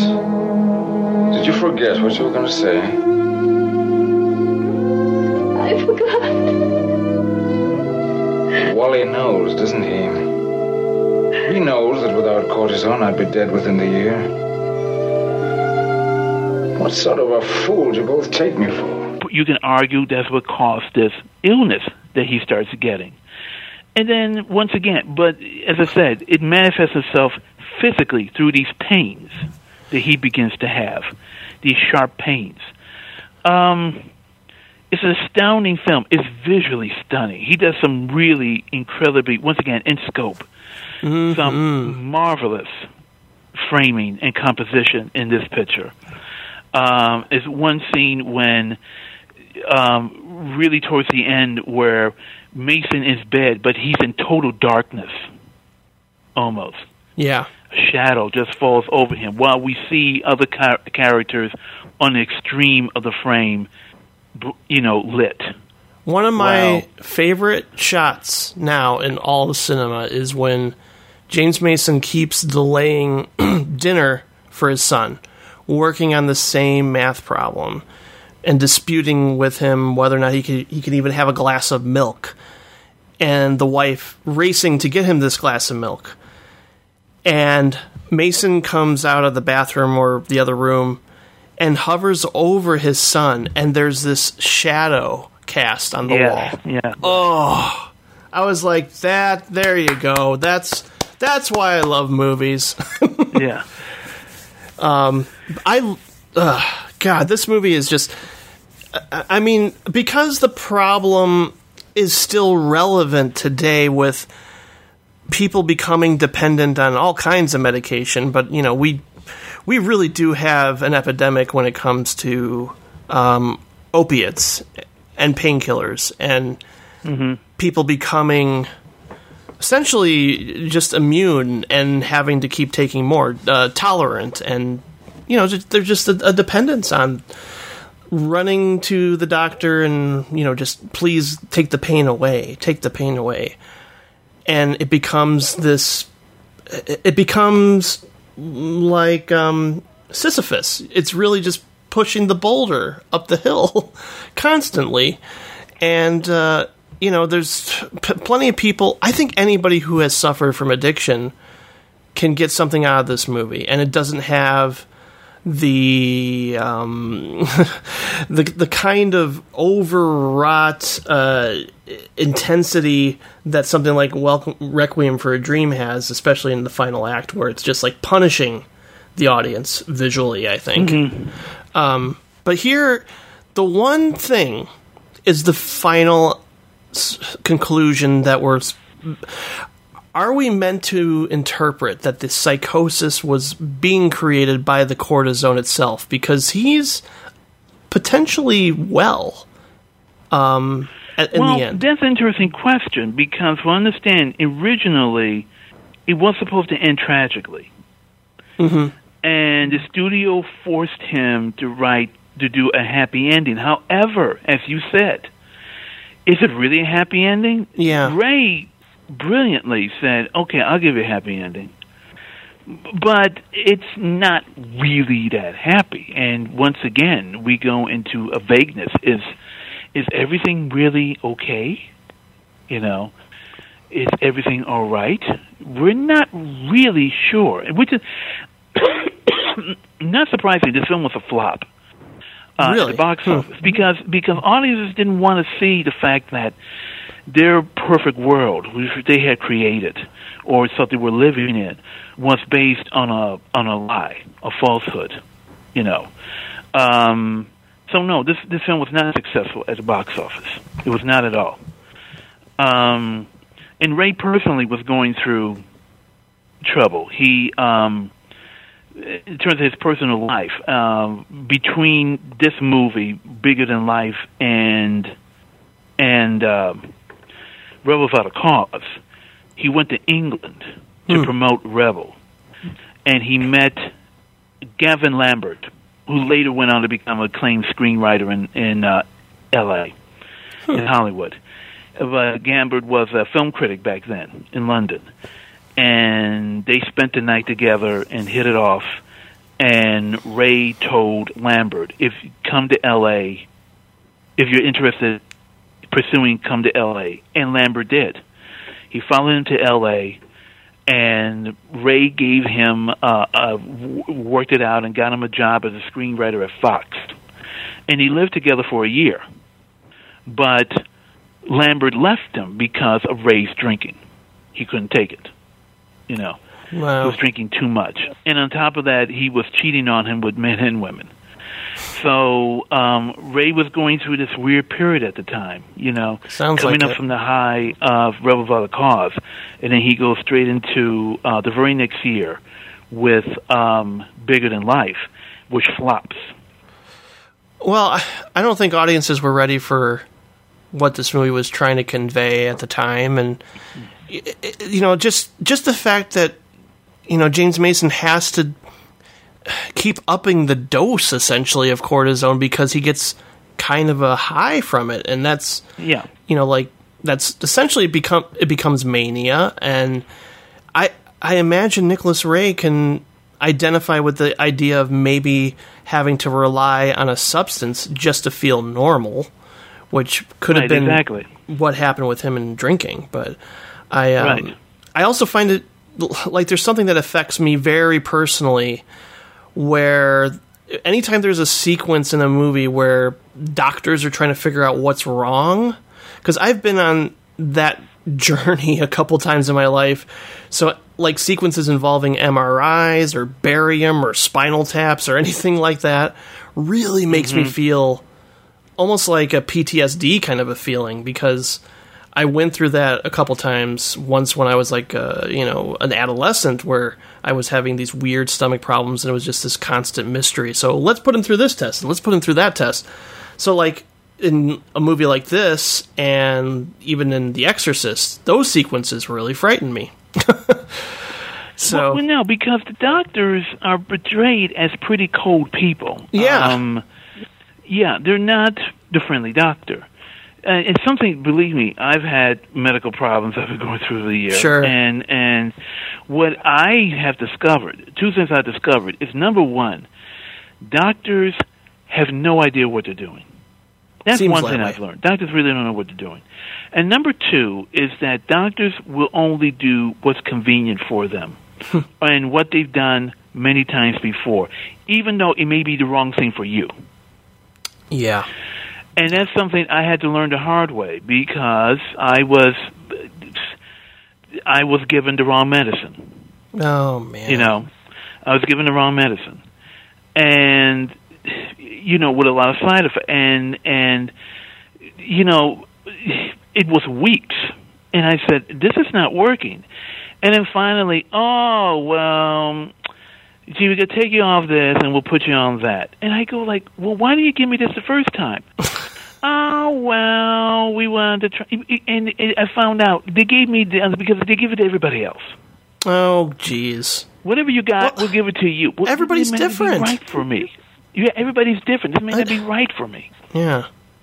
Wow. And there's two things I learned. There's two things I learned, which is a great lesson, folks. If you're out there listening, great lesson. Two lessons. Doctors know what they're doing, and whatever they tell you, they're doing it for their own convenience. They really do not care about you. Mm. Doctors really do not care about you. Yeah, and that's that's definitely portrayed to some extent here.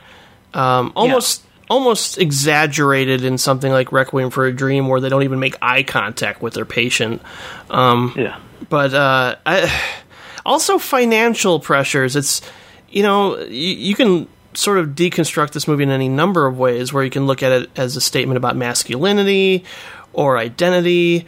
But there's also class issues because you know you mentioned him having to work a second job, but then there's this, this really again incredible sequence with him deciding let's spend all our money Oh, yeah. um, and treat his wife, which is very when he's in the manic state. Yeah. And you can argue that what he's going through is a form of bipolarism or bipolar sure, disorder. sure, I can see that.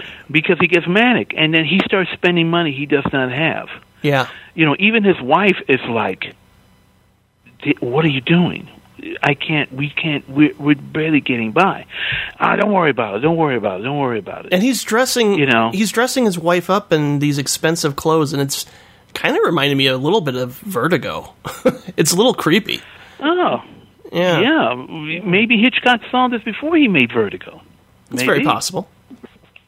Very possible. Yeah, no, I just and oh god, that his speech to all the parents in the classroom. If the Republic is to survive, we've got to get back to teaching the good old virtues of hard work and self discipline and a sense of duty.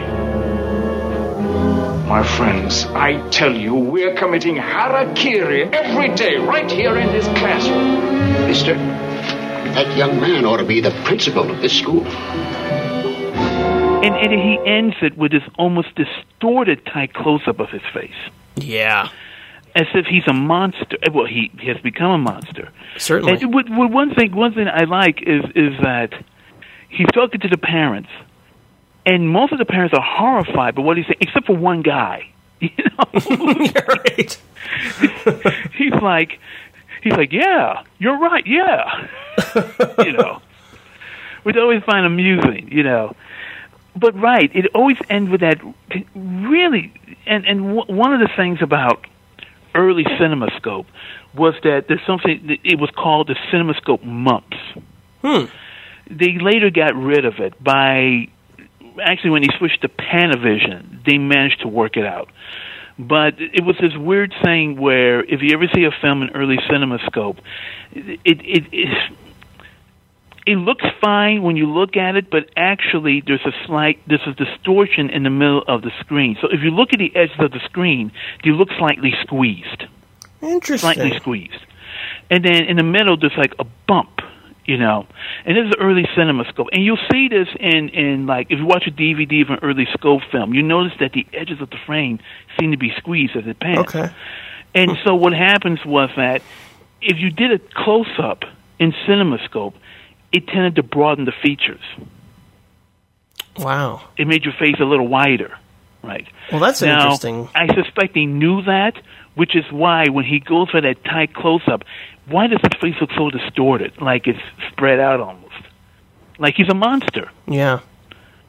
Well, it's it's visually it's visual language again. He's he's telling you exactly what you know. He's distorted essentially. So the, Yeah. it's it complements. That's the thing about Ray. He thinks about these kinds of shots, and they always complement the themes, the character, the story, and you know where this thing goes in terms of Abra- the, the story of Abraham and his son Isaac. Whew. Mm-hmm. He, the, again, Ray was there before Bill Paxton turned it, that see, you know that that moment into a, entire film. called Frailty.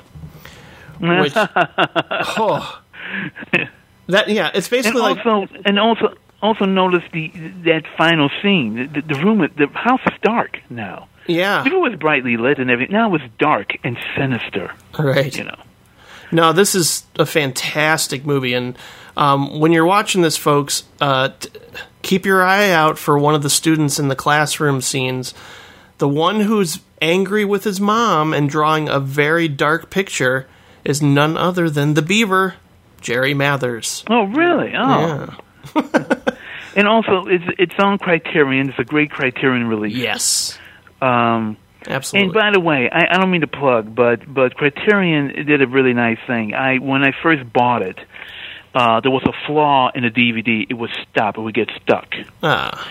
And uh, I sent it to them, and they sent me a replacement. There you go. Thank you, Criterion, for all your hard work. Yeah, thank you. You're right. So I know there are a couple of titles worth mentioning that I've yet to see, but absolutely will. Which two do you want to discuss before closing things out? Here? Um, well, let me uh, do. Party Girl is is um is on Warner Archive. Uh, Robert Taylor and Cyd Charisse and Lee J. Cobb, and once again, the tortured soul. Hmm. redeemed by love. And once again, physically, we see it because uh, it takes place in the 30s in Chicago, and Robert Taylor is a mob lawyer, and he walks painfully with a limp. Uh, we find out later on in the movie when he was a kid swimming in the Chicago River, I guess, his leg got caught in the gears of a bridge. And so he was his leg is mangled. And through this love of a showgirl, um, Cyd Charisse, he learns, he begins to realize he has sold out himself and his soul, and even go through painful operations to get his leg straightened again. Of course, trouble happens when he tells his boss he wants to leave, and Lee J. Cobb, who's the gangster, doesn't want him to leave. But once again, it's all the themes, the familiar things: the tortured soul, the redemption by love, um, the tortured aspect of the or the relationship. And and in this film, um, uh, Robert Taylor is married to a woman. They've been separated, but he's married. So you have that other problem as well. You know, marital problems. He can't. He wants to get rid of his wife, but he can't. You know. Mm-hmm. So it's and it's visually once again it's a visually stunning film, even though it's all backlot stuff and shot on the set. The French loved this picture, um, particularly Godard. They loved this film, and it's stylish. It is very stylishly made picture. Uh, like I said, it's on Warner Archive. Pretty good looking DVD, and that's something I would recommend. Um, Absolutely. Well, I'm gonna, and then I'm gonna pick and, it up. and, and then, and then this is 58. By 59, his career was over in Hollywood. He he was just too hard to work with.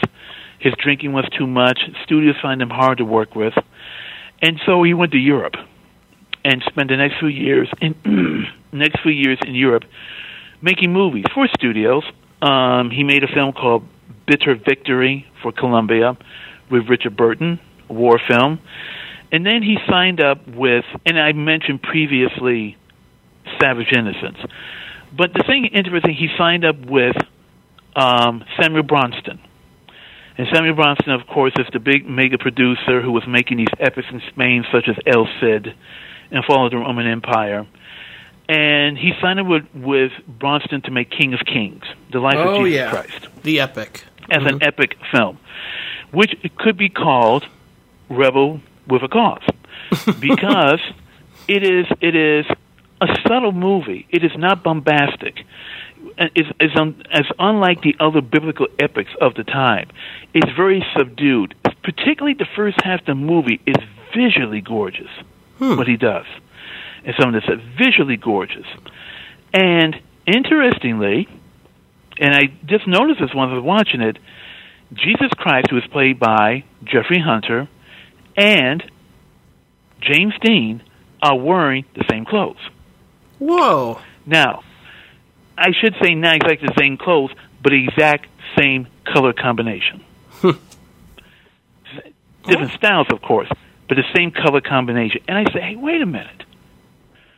a Ray touch. Jesus Christ is a rebel. Was a rebel. Yeah, absolutely. I don't know how anybody could make that connect. I just noticed that, and I said, "Hey, I'm pretty good. I'm pretty smart. I know that connection between and the two." Ro- Robert Ryan is in this, and he Robert Ryan once again. Last All time he worked with Ryan. Yes, he is. and Right. Rip Torn is It- it- Judas. Right. Wow. It's a good film. It was derived as I was a teenage Jesus. but it is a very beautifully subtle movie, and I highly recommend it. I really do. Um, it's nowhere as bombastic um, or like the greatest story ever told, like the over religiosity of it. It's nothing like that. It's a very almost down to earth, low key biblical epic, and I I really highly recommend it. And um, uh, and then unfortunately his last movie was well, no, technically it was not his last film. He did make. I'll get into that briefly, but um, his last studio movie was Fifty Five Days in Peking, and what happened at the time was that he went back to work with Bronston. King of Kings turned out well. Sorry, he worked with Bronston. Once again, his drinking was a problem, and unfortunately, Ray was hooked up with a quack doctor. Oh no, not and again. And the quack doctor quack doctor had a great cure for his alcoholism amphetamines. Oh no! oh no. And he had a heart attack. He was several weeks into shooting and he had a heart attack. And he had to leave the project. And the film was taken over by the second unit director Andrew Marton who was a i should do a film i should do a show on Andrew Marton who was a tremendous director and second unit director. He directed the Chariot Race in the other Ben Hur, not the one that's out now. Right. And a wonderful second unit director, and he was second unit director on this on this picture, and he took over directing. And um, I don't know which scenes were directed by Ray. Well, the one scene Ray is in, he had to have directed, and Ray in the movie plays a camera. He plays the American ambassador in a scene in a movie. He's in a wheelchair. He's got a fake beard, but it's Ray. And um, that was it.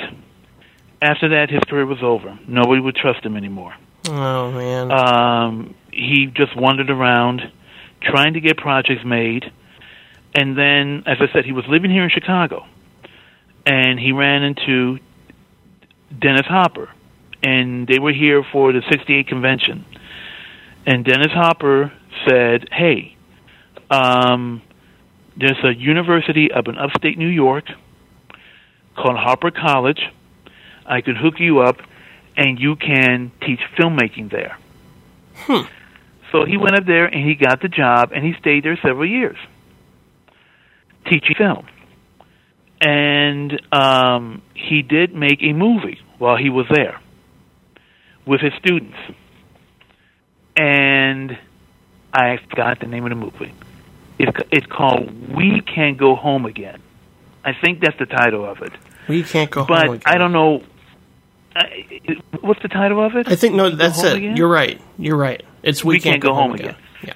We right, and unfortunately, I do not know where that film is. It's sort of like an experimental movie. Uh, it premiered. It was shown at the Cannes Film Festival in 1973. Oh wow. But Ray kept working on it up until his death in, in 1979. Yeah, it, it's His interesting because he collaborated with his students. It's it sounds a lot like what Brian De Palma was doing with his students early on. Just- Exactly. yeah. Exactly. But that was De Palma at the beginning of his career. This was Ray at the end. Yeah. I do not know what where is the film. His fourth wife, technically, wife in quotation marks. Her name was Susan. Her name was Susan Schwartz. They lived together for the last ten years of his life. They weren't technically married, but she basically owns the picture. I don't know if she's still alive. I really do not know. Uh, if she is, she still has it. If she is dead, I don't know where the film is. Hmm. Nobody knows. We'll Like, do where is detective film? work. We we can't go home again. I don't know. He made a short film in the early '70s, and then his last movie, the sort of collaboration he made as we mentioned earlier, with uh, Wim Wenders' Lightning Over Water, which is I've seen parts of it. It's a very meditative film about the end of a life.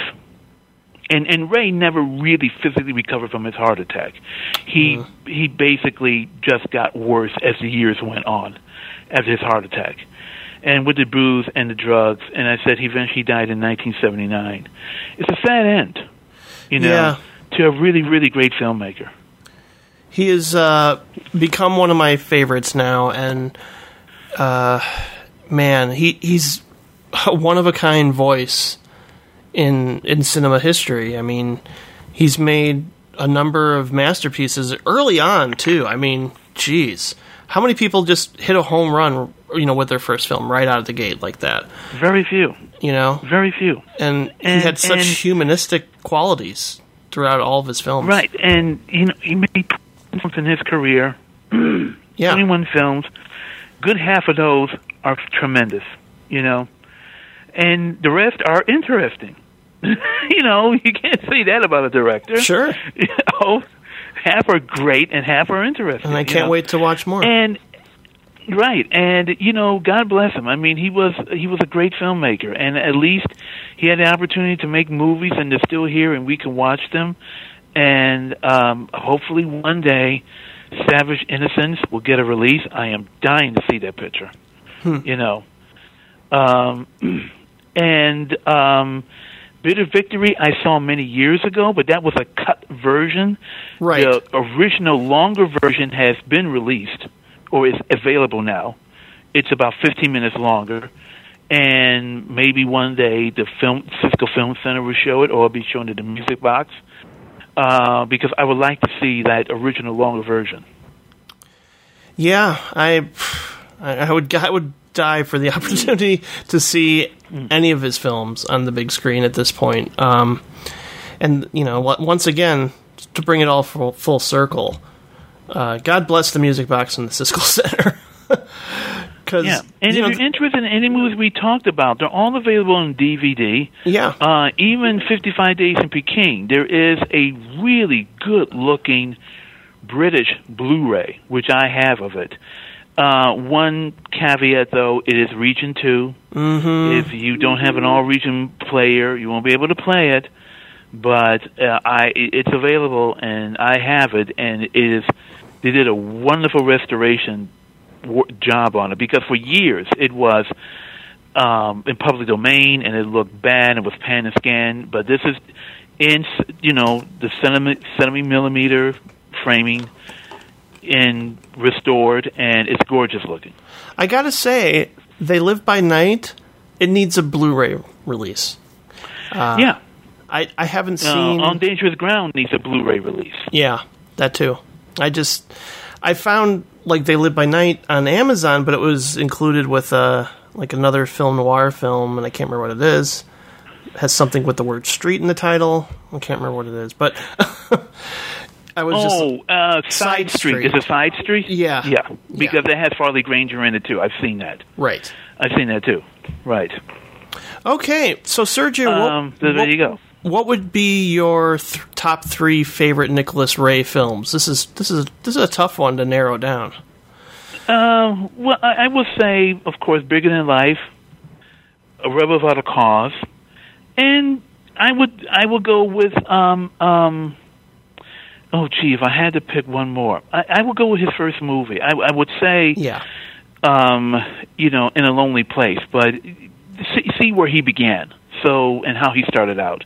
So I would say Thieves. Um, I mean, um, They Live by Night. Oh gosh, we we I keep saying I will keep wanting to say thieves like us because of the original title. Um, they live by night. Yes, I will take those three. and that's pretty much how I feel. Although, uh, yeah, I it, I'm so torn between Rebel Without a Cause and In a Lonely Place, but I'm gonna Mm-hmm. I'm gonna go ahead and make it In a Lonely Place, bigger than life. They live by night. I'll do that Mm-hmm. Yeah. because most people have, I guess, have seen Rebel Without a Cause, and I do agree it is a tremendous film. Um, and but I do want people to see Bogart potentially at his best, um, and the Criterion release of that is spectacular. So which I have, and it is spectacular. It Right. is really, Oh. really good. Man, this was great, Sergio. Thank you again. Thank you. I like I said, I love doing this. Me too. I love talking about directors. Love talking about movies. Uh, we'll pick another director and do it again. Absolutely. I greatly look forward to that. Uh, I always learn so much from you. Um, and very quickly, you don't have to go on a long uh, rant about this, but I had to bring it up simply because uh, the last episode I did with Nick DiGilio on Martin Scorsese, he mentioned a publicist by the name of Frank Casey. Oh yeah, yeah. And he said, and I quote, "Next time you talk to Sergio, ask him about Frank Casey." so, uh, I'm very curious to know a little bit more. F- Frank Casey was the publicist for Warner Brothers, right, for many years. And I tell you something else you should talk to is is uh, Bill uh, Bill Zwecker. Bill Zwecker hated that man guts. I found this out later. um, absolutely hated his his guts. And, and, and ironically, he was a foul, racist, homophobe who was a closeted gay man. Oh wow! Found that out from from um, from Zwecker, uh, Frank Casey. And and what happened was it was a screening of a Warner Brothers movie, and I brought a friend of mine, and he let my friend in, but he wouldn't let me in. Oh, geez. And I had the invitation. You know, dear Sergio, we're having a screen at this and that. And what? And and and uh, I showed him the letter, and he said, "You're not Sergio." You know, I thought it was some kind of Mexican, right?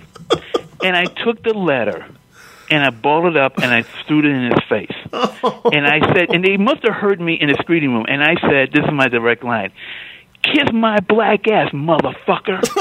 and I oh, walked out. And everything they heard in the screen when they went like, "Ooh, what happened out there?" You know. Oh my god, that's crazy. Yeah. Frank Casey. What a And character! then he, you know, and he died. He died what I will call an alcoholic's death. And what Oh. I mean by that was that he was found dead in his in his apartment, dead for days. He had been drinking, and I think he fell and hit his head, and he, you know, bled. And that's an alcoholic's death. wow.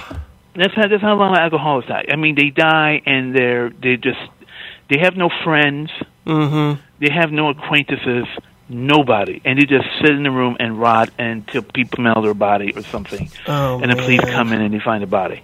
And that says a lot about him. He was an awful person. He was an awful, awful person. That's that, you know how he was the head, how he was with Warner Brothers for all these years. I have no idea. Yeah, Unless he, had sounds. pictures. Oh my god, he sounds like a real jerk.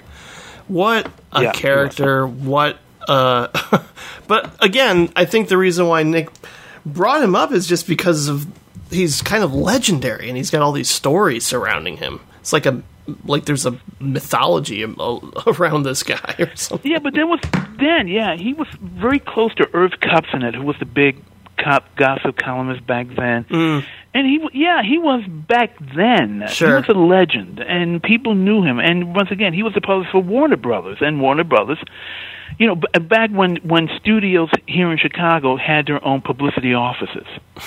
you know, so some were nice, some were awful. Right. You know, and Frank Casey had been there since I guess the jazz singer. I don't know. He was there forever. You know, Yeah. and and uh, he was just an awful, awful person. You know, uh, except that the very, very few people actually talked to him. You know, Yeah. and he was a foul guy. He was a foul person. Oh well. And if there's one Oh, thing we can learn But it's funny, it's funny Nick, Nick asked you to bring him up. I know. My god. I'll get Nick for that. Okay. Yeah, you should. You totally should. Uh, it's just, yeah. I mean, he mentioned him on that Scorsese episode, and I was I, I was laughing because he told a story about um, Frank Casey's reaction to uh, the screening of This Boy's Life. I guess he had been Uh-huh. drunk, but he was like reacting. which was which was almost all the time. Yes. Yeah, and he was just reacting out loud to the abuse taking place um, between Robert De Niro and Leonardo DiCaprio in that movie. Um, just like viscerally reacting, constantly swearing, and just like, oh my god, what a Yeah. character, and just an, just obnoxious though. That's oh boy, Yeah, he was. Yeah, he was just. Oh, yeah. And be, you know between And- between Nicholas Ray now and Frank Casey, people just just be careful with your alcohol consumption. Yeah, please, please, Please. please. Uh, it's you, you know, it's funny. I, uh, you know, I had a I had a, a relative who was an alcoholic, Mm. and and um, you know, I because of that, I don't like to be around drunk people. Same here. I can't stand to be around drunk people because uh, people think it's funny. You know, it's usually if you're around and pe- someone's drunk, people tend to laugh. Oh, he's funny, and I think it's terrible. And I tell people, unless you have lived with a drunk person or you've been around a drunk person, it's not funny. It's Right. not funny. I completely agree with that. You know, so I can't laugh at this. I I just want to get away. It's not funny. Yeah. You know, so if whenever I see someone who is under the influence, I feel sad for them. You know, Yeah, it's not like I feel Arthur. terribly sad. It's just not like Arthur people. No, no, uh, yeah. You know, it's funny if you, if you look at you look at like the Thin Man. You know, Mhm. when uh, William Powell is drunk all the time, but he's charming and he's witty and he's funny. You know, but he's drunk all the time. Yeah. You know, and and now in the later series he got off the booze. But in the early films, he, he's drunk all the time. And Arthur, he's right. I mean, it was a different time.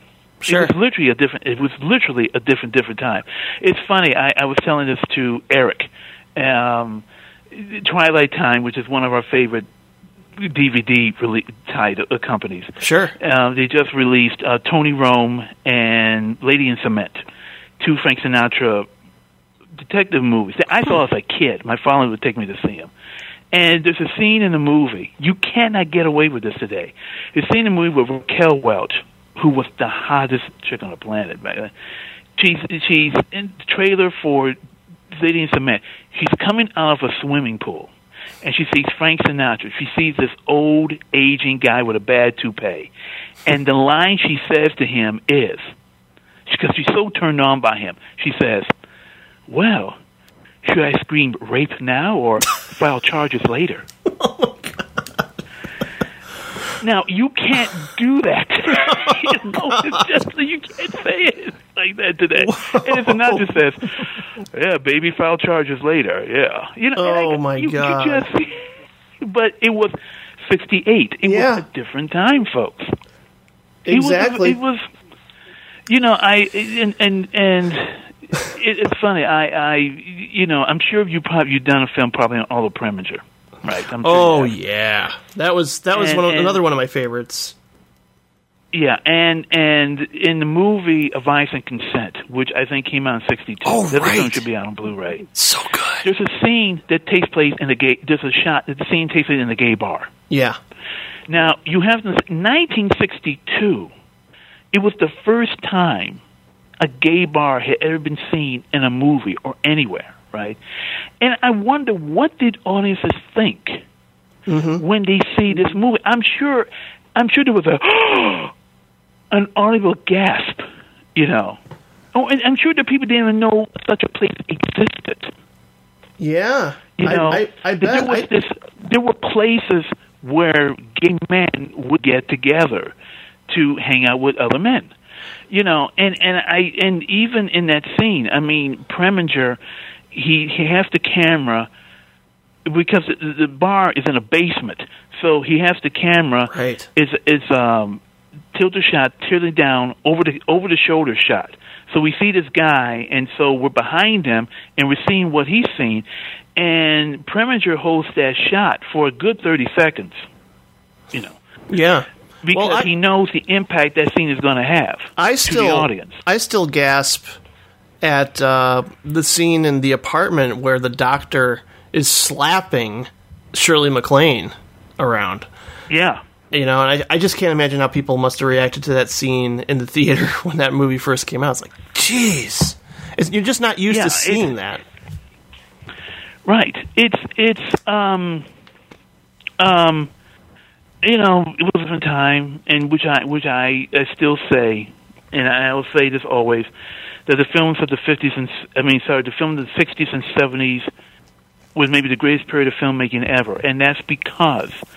Not because from a nostalgia point of view, because I saw those films as a kid. My father would take me to the movies to see The Dirty Dozen or Where Eagles Dare or oh, stuff Oh, like wow. that. But also to the fact that was the time when films really began to become adult Yeah. and and they were actually dealing with issues. And now Reflecting of films are just geared younger, Mhm. you know, for kids. You know, and you know, when I was a kid, I wanted to see what adults were seeing. I didn't want to see children. I wanted to see what my parents wanted to see. you know. Yeah. Same You know, here. That's what I was into.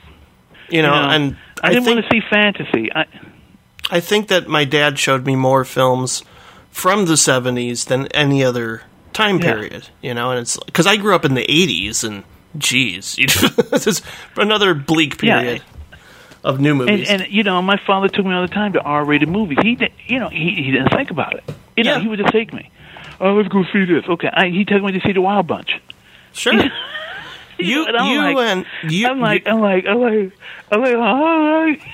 Your- What's your going on? dad- was getting killed. You know. I gotta say, your dad and Nick's dad, awesome dads. Well, you see, I had a cheat.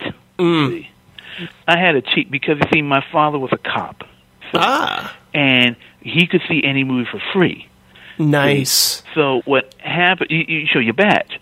So what he would do, and he did this all the time. All well, my father loved, particularly he loved westerns. He loved Sure. loved westerns and action movies. And and so what happened was, um, he he would he would take me and he put me in line. And he'd give me the money, and he said, "I'll see you inside." you know, because he would go around and he would show his badge, and they would let him in. Nice. See. So I learned to begin to say, "Hey, well, how can I start getting the movies for free?" So he would, so he would show. So that's the cheat, right? Because he always goes, he would see movies because, and I think they still do it. I, I remember Colin um, Suter. Um, uh, he told me that um, who of course been on your show. We all know Yes. Colin, and Colin said that he was uh, he worked for a while in a ticket um, in a theater selling tickets. It was a regular thing. If a cop or fireman came in, you let him in for free. Wow. You know. Well, that's Yeah, hey, because it, it was it was it was like it was it, it, like a reward for doing a dangerous job. Sure.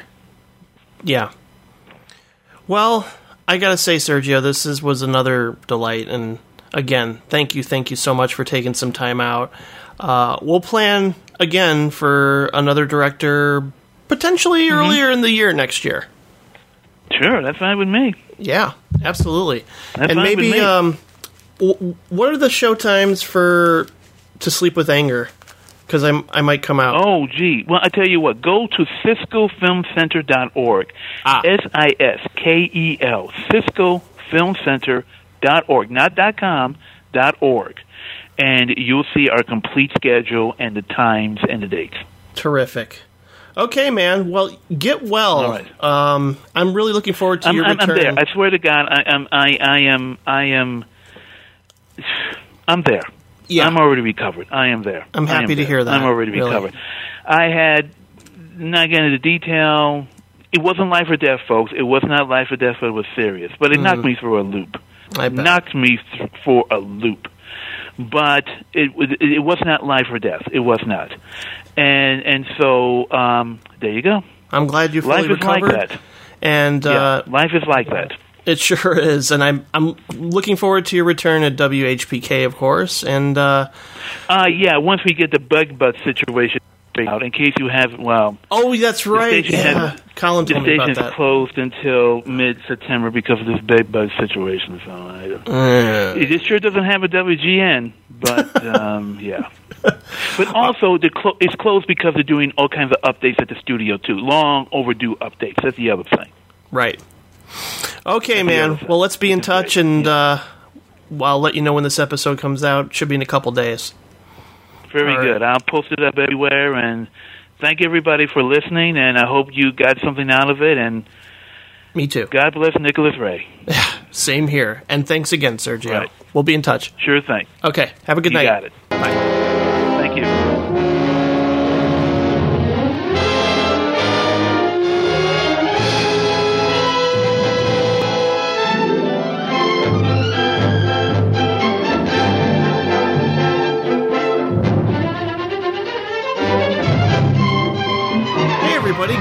To directorsclubpodcast.com for all the upcoming episodes and, of course, the uh, archives of um, everything from episode one to the present.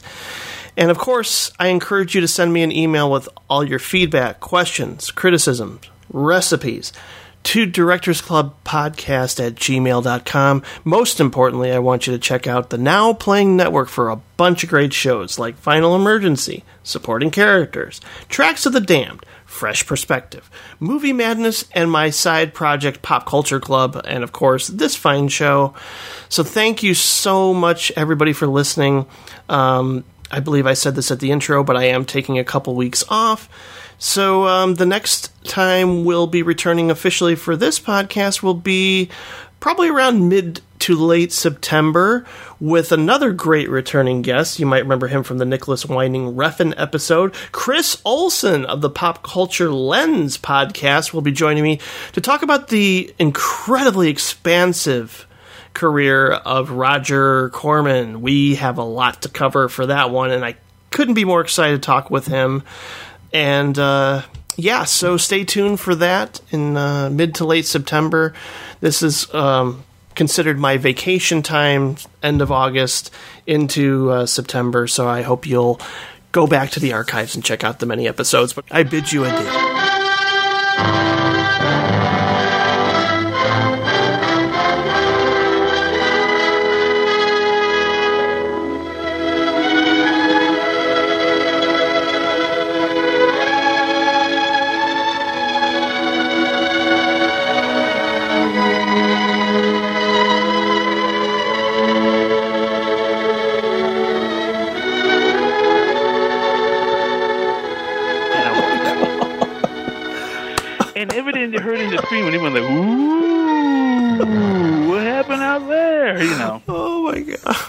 That's crazy. Yeah.